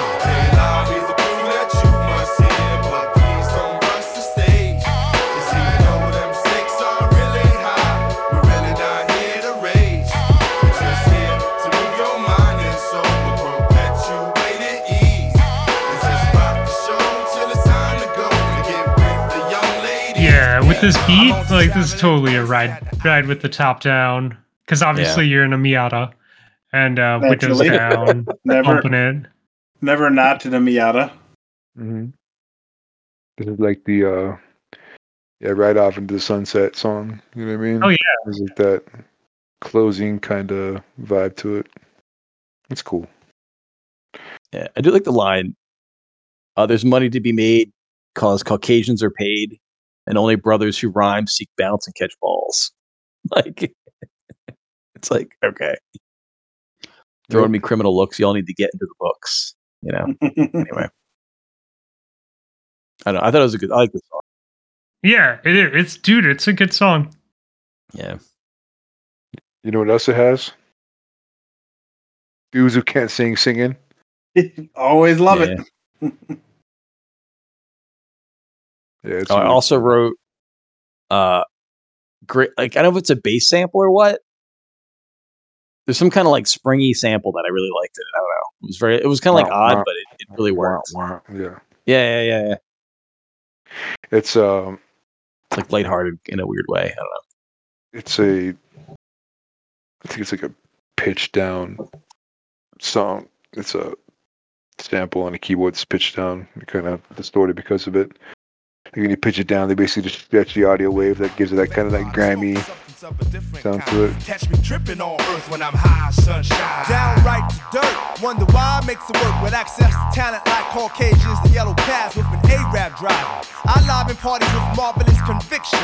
Ain't no fiction when life claims them victims to be webbed and suck drive the funds. Best believe that the life is tripe, cause the gun made a man out of pussies from around my way who usually wouldn't have a fucking thing to say. Last year's hard rocks are now petrified bones, and their life's finest is moving your necks and shoulders. The anthem of this guy has been placed in your eye, so you can be blessed to see in three D double E. They loud is a groove that you must hear, but please don't rush the stage, cause even though them stakes are really high, we're really not here to rage. We're just here to move your mind and soul with perpetuated ease. It's just pop the show till it's time to go to get with the young lady. But yeah, that's um, that Stakes Is High, and I don't think like anything that me talking about it will do this album any justice at all. It's just really you have something to listen to it. You just absolutely you really, you really do. Yeah, I, I can sit here and quote this thing all day, And I think, but by doing that, we kind of miss the point of it, you know, because I'm not Paz, I'm not Dave, I, I'm not, I'm not Mace, I'm not any of those dudes, you know, so like, it's, it's not my story to tell, you know what I mean?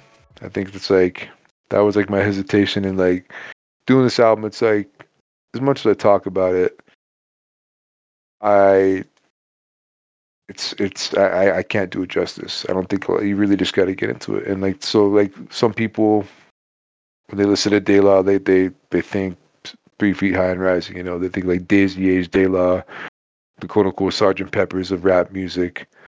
Um, or some people like, you know, like the De La Soul Is Dead, you know, the, the, their sophomore release where it got a little different, you know, they kind of do that, the, they kind of shucked that aside and they got a little more jazzy, a little more creative with the skits, and they, uh, some people blew Mindstate to their jam because that was, man, like ninety-four De La was just like, it was super jazzy, you know, very, uh, that's, that's another I would get into if we wanted to, but yeah, Buhloone Mindstate's incredible. It has um, a couple of really notable De La jams for sure. But it was it's, not the De La Soul album that got you, right? This no, is the well, one that got you. I mean, well, I mean, in, in fairness, the other ones weren't really a part of my, they right. were introduced as such, you know, like this was the one, this was like the intro to, to De La, and this is also the intro to like a lot of that era of music, and um, this was like alongside several others, but this was the one that really stuck. Like I'm, I still love all that other shit too. Like we, we talked about, we we we went in, we went in a boot camp episode that was like a whole like Cliff Notes podcast version introduction to boot camp click. And that was around the same time that I got into this, you know, but this was like the one, this is like the one that I, I probably bought this C D like fucking five times because it gets scratched or lost or stolen, whatever, you know, like I bought this album so many times and it's nice to know, like it's, it's available. Uh, well, back in like twenty thirteen, I think, um, on Valentine's Day, like, like, I already love this story. Uh, yeah, this is already no, no, gonna no, be a good no, story, this, dude. No, this isn't a story about me. But twenty thirteen Valentine's Day, De La Soul released their whole catalog. They just like, hey, send us your email address and we'll send you a link to our catalog because we're just gonna give it away. Like it's it's Valentine's Day. We love you guys for supporting us over the years. We're gonna give you all of our music. And so they signed up. They they they hit you with the Dropbox thing, and boom, you can fucking the zip files of like their whole catalog. And um. I no longer have that computer slash hard drive, so yeah, I didn't have that for a while. But they did release it out there digitally for everybody. It just wasn't on the streaming platforms. That was cool. They they were able to do that. But yeah, and I did have, I was able to get a copy of Stakes Is High from a friend who emailed me a Dropbox link, and I was able to download it, put it on my phone. So I had that. So this is one one that never left. But yeah, it was nice to hear all the older stuff made available, and then they had they had a couple albums after this were good too. So there was um in two thousand was their next release after this, which is the uh, Artificial Intelligence Mosaic Thump. That was the one featuring Redman. That song "Ooh" that was like a big thing. Like in two thousand, that was a big jam. Um, and then they had they followed up with Bionix and um, A O I Bionix. That's another good one. And then uh, the Grind Day featured another Dilla beat, which was um that one's that one's been available for a while. But yeah, like their latest I, stuff. Yeah, never, I know that one for sure. Yeah, their latest stuff didn't really resonate with me like this one did. Though. Like this was like like the older shit, like De La, uh, like Stakes Is High, and then before were like the ones that really stuck with me personally. But yeah, it was a big part of my adolescence and young adulthood, and helped me fall in love with rap music and music as a whole, to the point where I was willing to pursue a career and eventually getting involved and making my own stuff. And that was fun while it lasted. You know, I don't regret any of it, but yeah, this definitely had a major influence in that part for me. We absolutely appreciate that part of your life too, because it has made for some fantastic shows, learning a ton about music. Yeah, dude, the knowledge that you bring. Yeah, this was a fantastic listen. Like, yeah. If you've never listened to it, and I certainly haven't, I'm definitely learning on the job here. Uh, it is fantastic to give it a good listen. I, I, I think actually what it represents, like in the, the grand scheme of albums, like, dude, like I was going through this, right? And then I kind of went down a wormhole. I thought about just making a playlist of rap albums in the year nineteen ninety-six that came out, because there's a fucking lot. Like if you were to like line them up, like nineteen ninety-six versus nineteen ninety-four, that would be like really difficult. Like, or versus nineteen ninety-three or ninety-six. Like, there's several, but ninety-six has so many good rap albums. Like, it's not even, not even just because that was like, not even just to sit there on the radio, but there's so many that came out that year. It's it's amazing. I was like, well, what if we just not? I was like, I can't make that playlist and not talk about De La Soul. I was like, maybe in due time, maybe we'll do that next. Maybe I'll do. Maybe I'll just go all in on the ninety-six rap playlist. Just just an just an ode to that year, because it's crazy. If you look it up like that, the hip hop releases that year were crazy.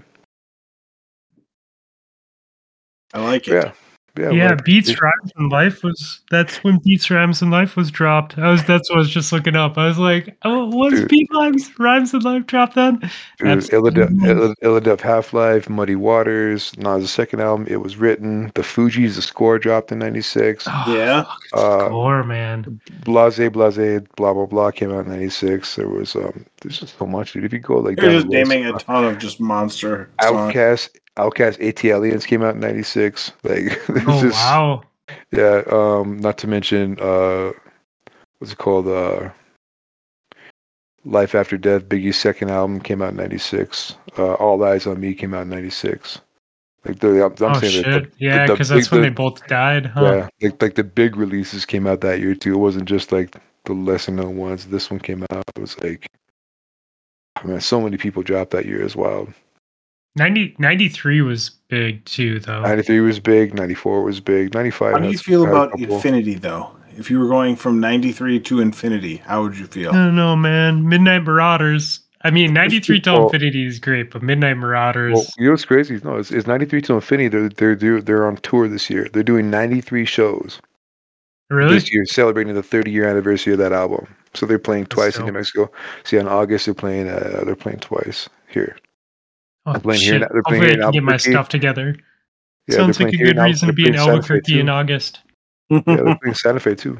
Yeah, it's cool. Yeah, just I'm definitely going to that. It's like that's just kind of one of those things. Like, yeah, have to go to that. But yeah, that was. Uh, I appreciate you guys allowing me to share a major influence and part of my life. That was cool. Finally got to talk about it. I wanted to do this a long time ago, but. And that's what made it so exciting. It was like, we have talked about this for forever, and it's just yeah. like, yeah.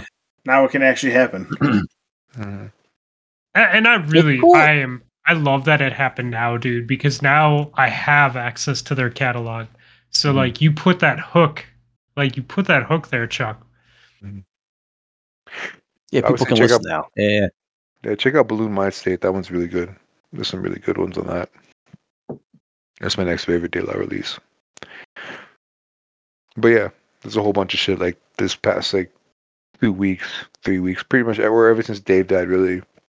But if you just go to Posdnuos' Instagram page, um, he just posts all these like first-hand accounts from all these famous people, from like Common to like Queen Latifah and all these all these people, like different artists, you know, like uh, there's so much, like, like I, it's just countless in names, like so many, and they they go through. They kind of animate it too in a cool way too, like in the De La style, like Daisy font. It was really cool talking about how all the influences that they had. It wasn't just you know just not even across just rap music, but like just pop culture in general. You know, like what they meant to like not just musicians and everyday people, but you know like famous actors and like that was pretty cool. Yeah, I uh, I really liked it. Nice. Good job, Ben. Good job. That's fantastic. Um, so, Fluff, you're I, up next, right? It's your turn yeah, next? Yeah, I am up next. I'll, f- I'll figure something out. I have like two that I've been wanting to do for a really long time.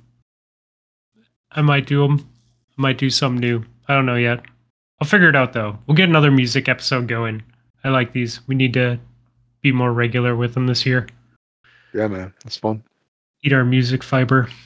Um, boys, I'm going to suggest, since we're uh, already going pretty late, uh, we just skip the video game talk and add some music and call it a show.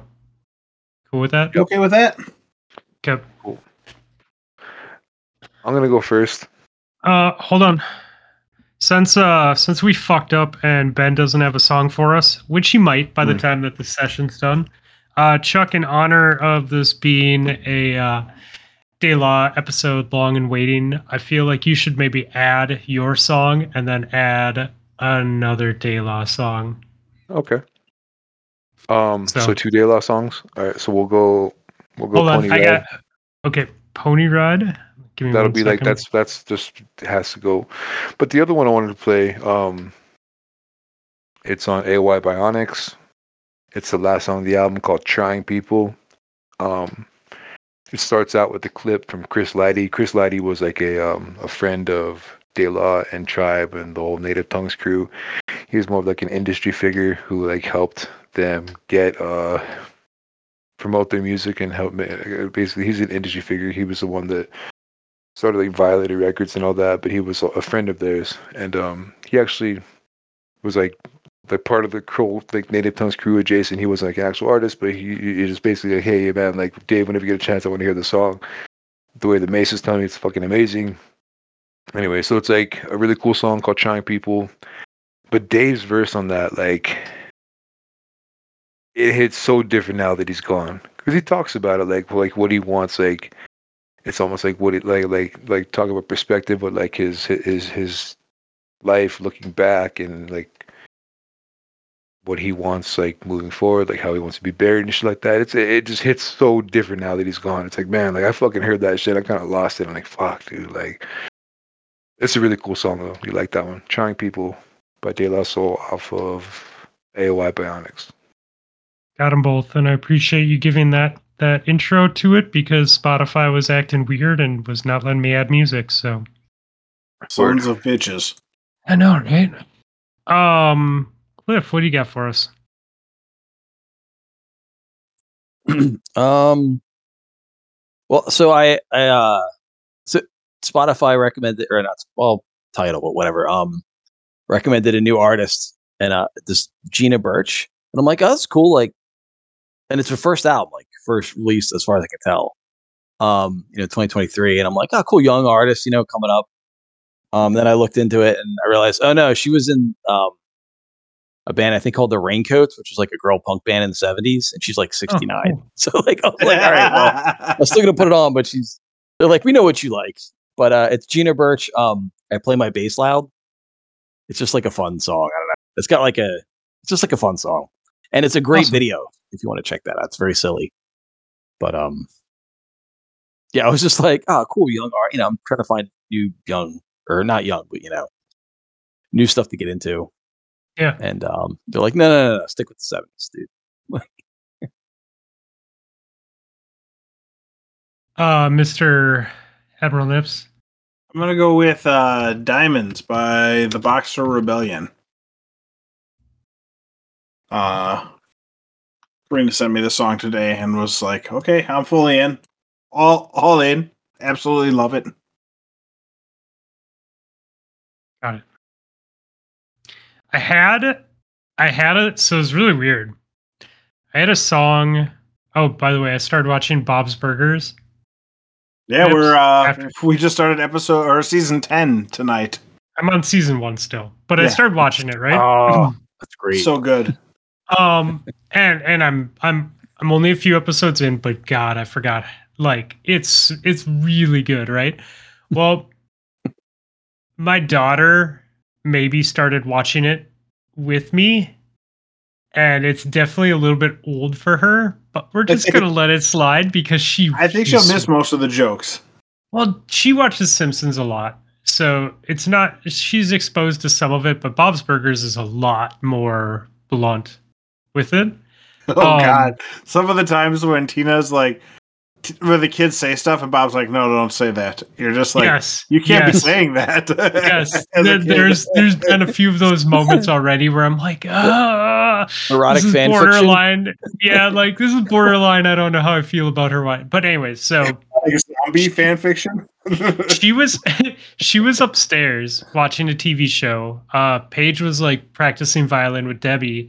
And I just got done with my run, so I was like, "Well, I'm gonna sit down and, or we, I made dinner, ate it, and I'm like, I'm gonna sit down, digest my food before I go back to the kitchen, clean up all my shit." And Like, everyone's gone. And I'm like, fuck it, I'm going to watch Bob's Burgers. Like, the kids aren't around. Like, this would be great. And I, like, turn it on. And Sloane's, like, from upstairs, she's like, hey, I'm coming down to watch with you. And I'm like, I'm like all right, all right, this could be an us thing. I'm okay with it. So anyways, uh, Hulu's been advertising music in their commercials now. Like, artists oh, really? are paying, like, to put part of their music video in an ad. And one came on today, and I really liked it. I was like, oh, shit. Like, I like this. It's different. It's catchy. I don't listen to radio, so I don't know if this shit's played all the time or not. But now I'm torn because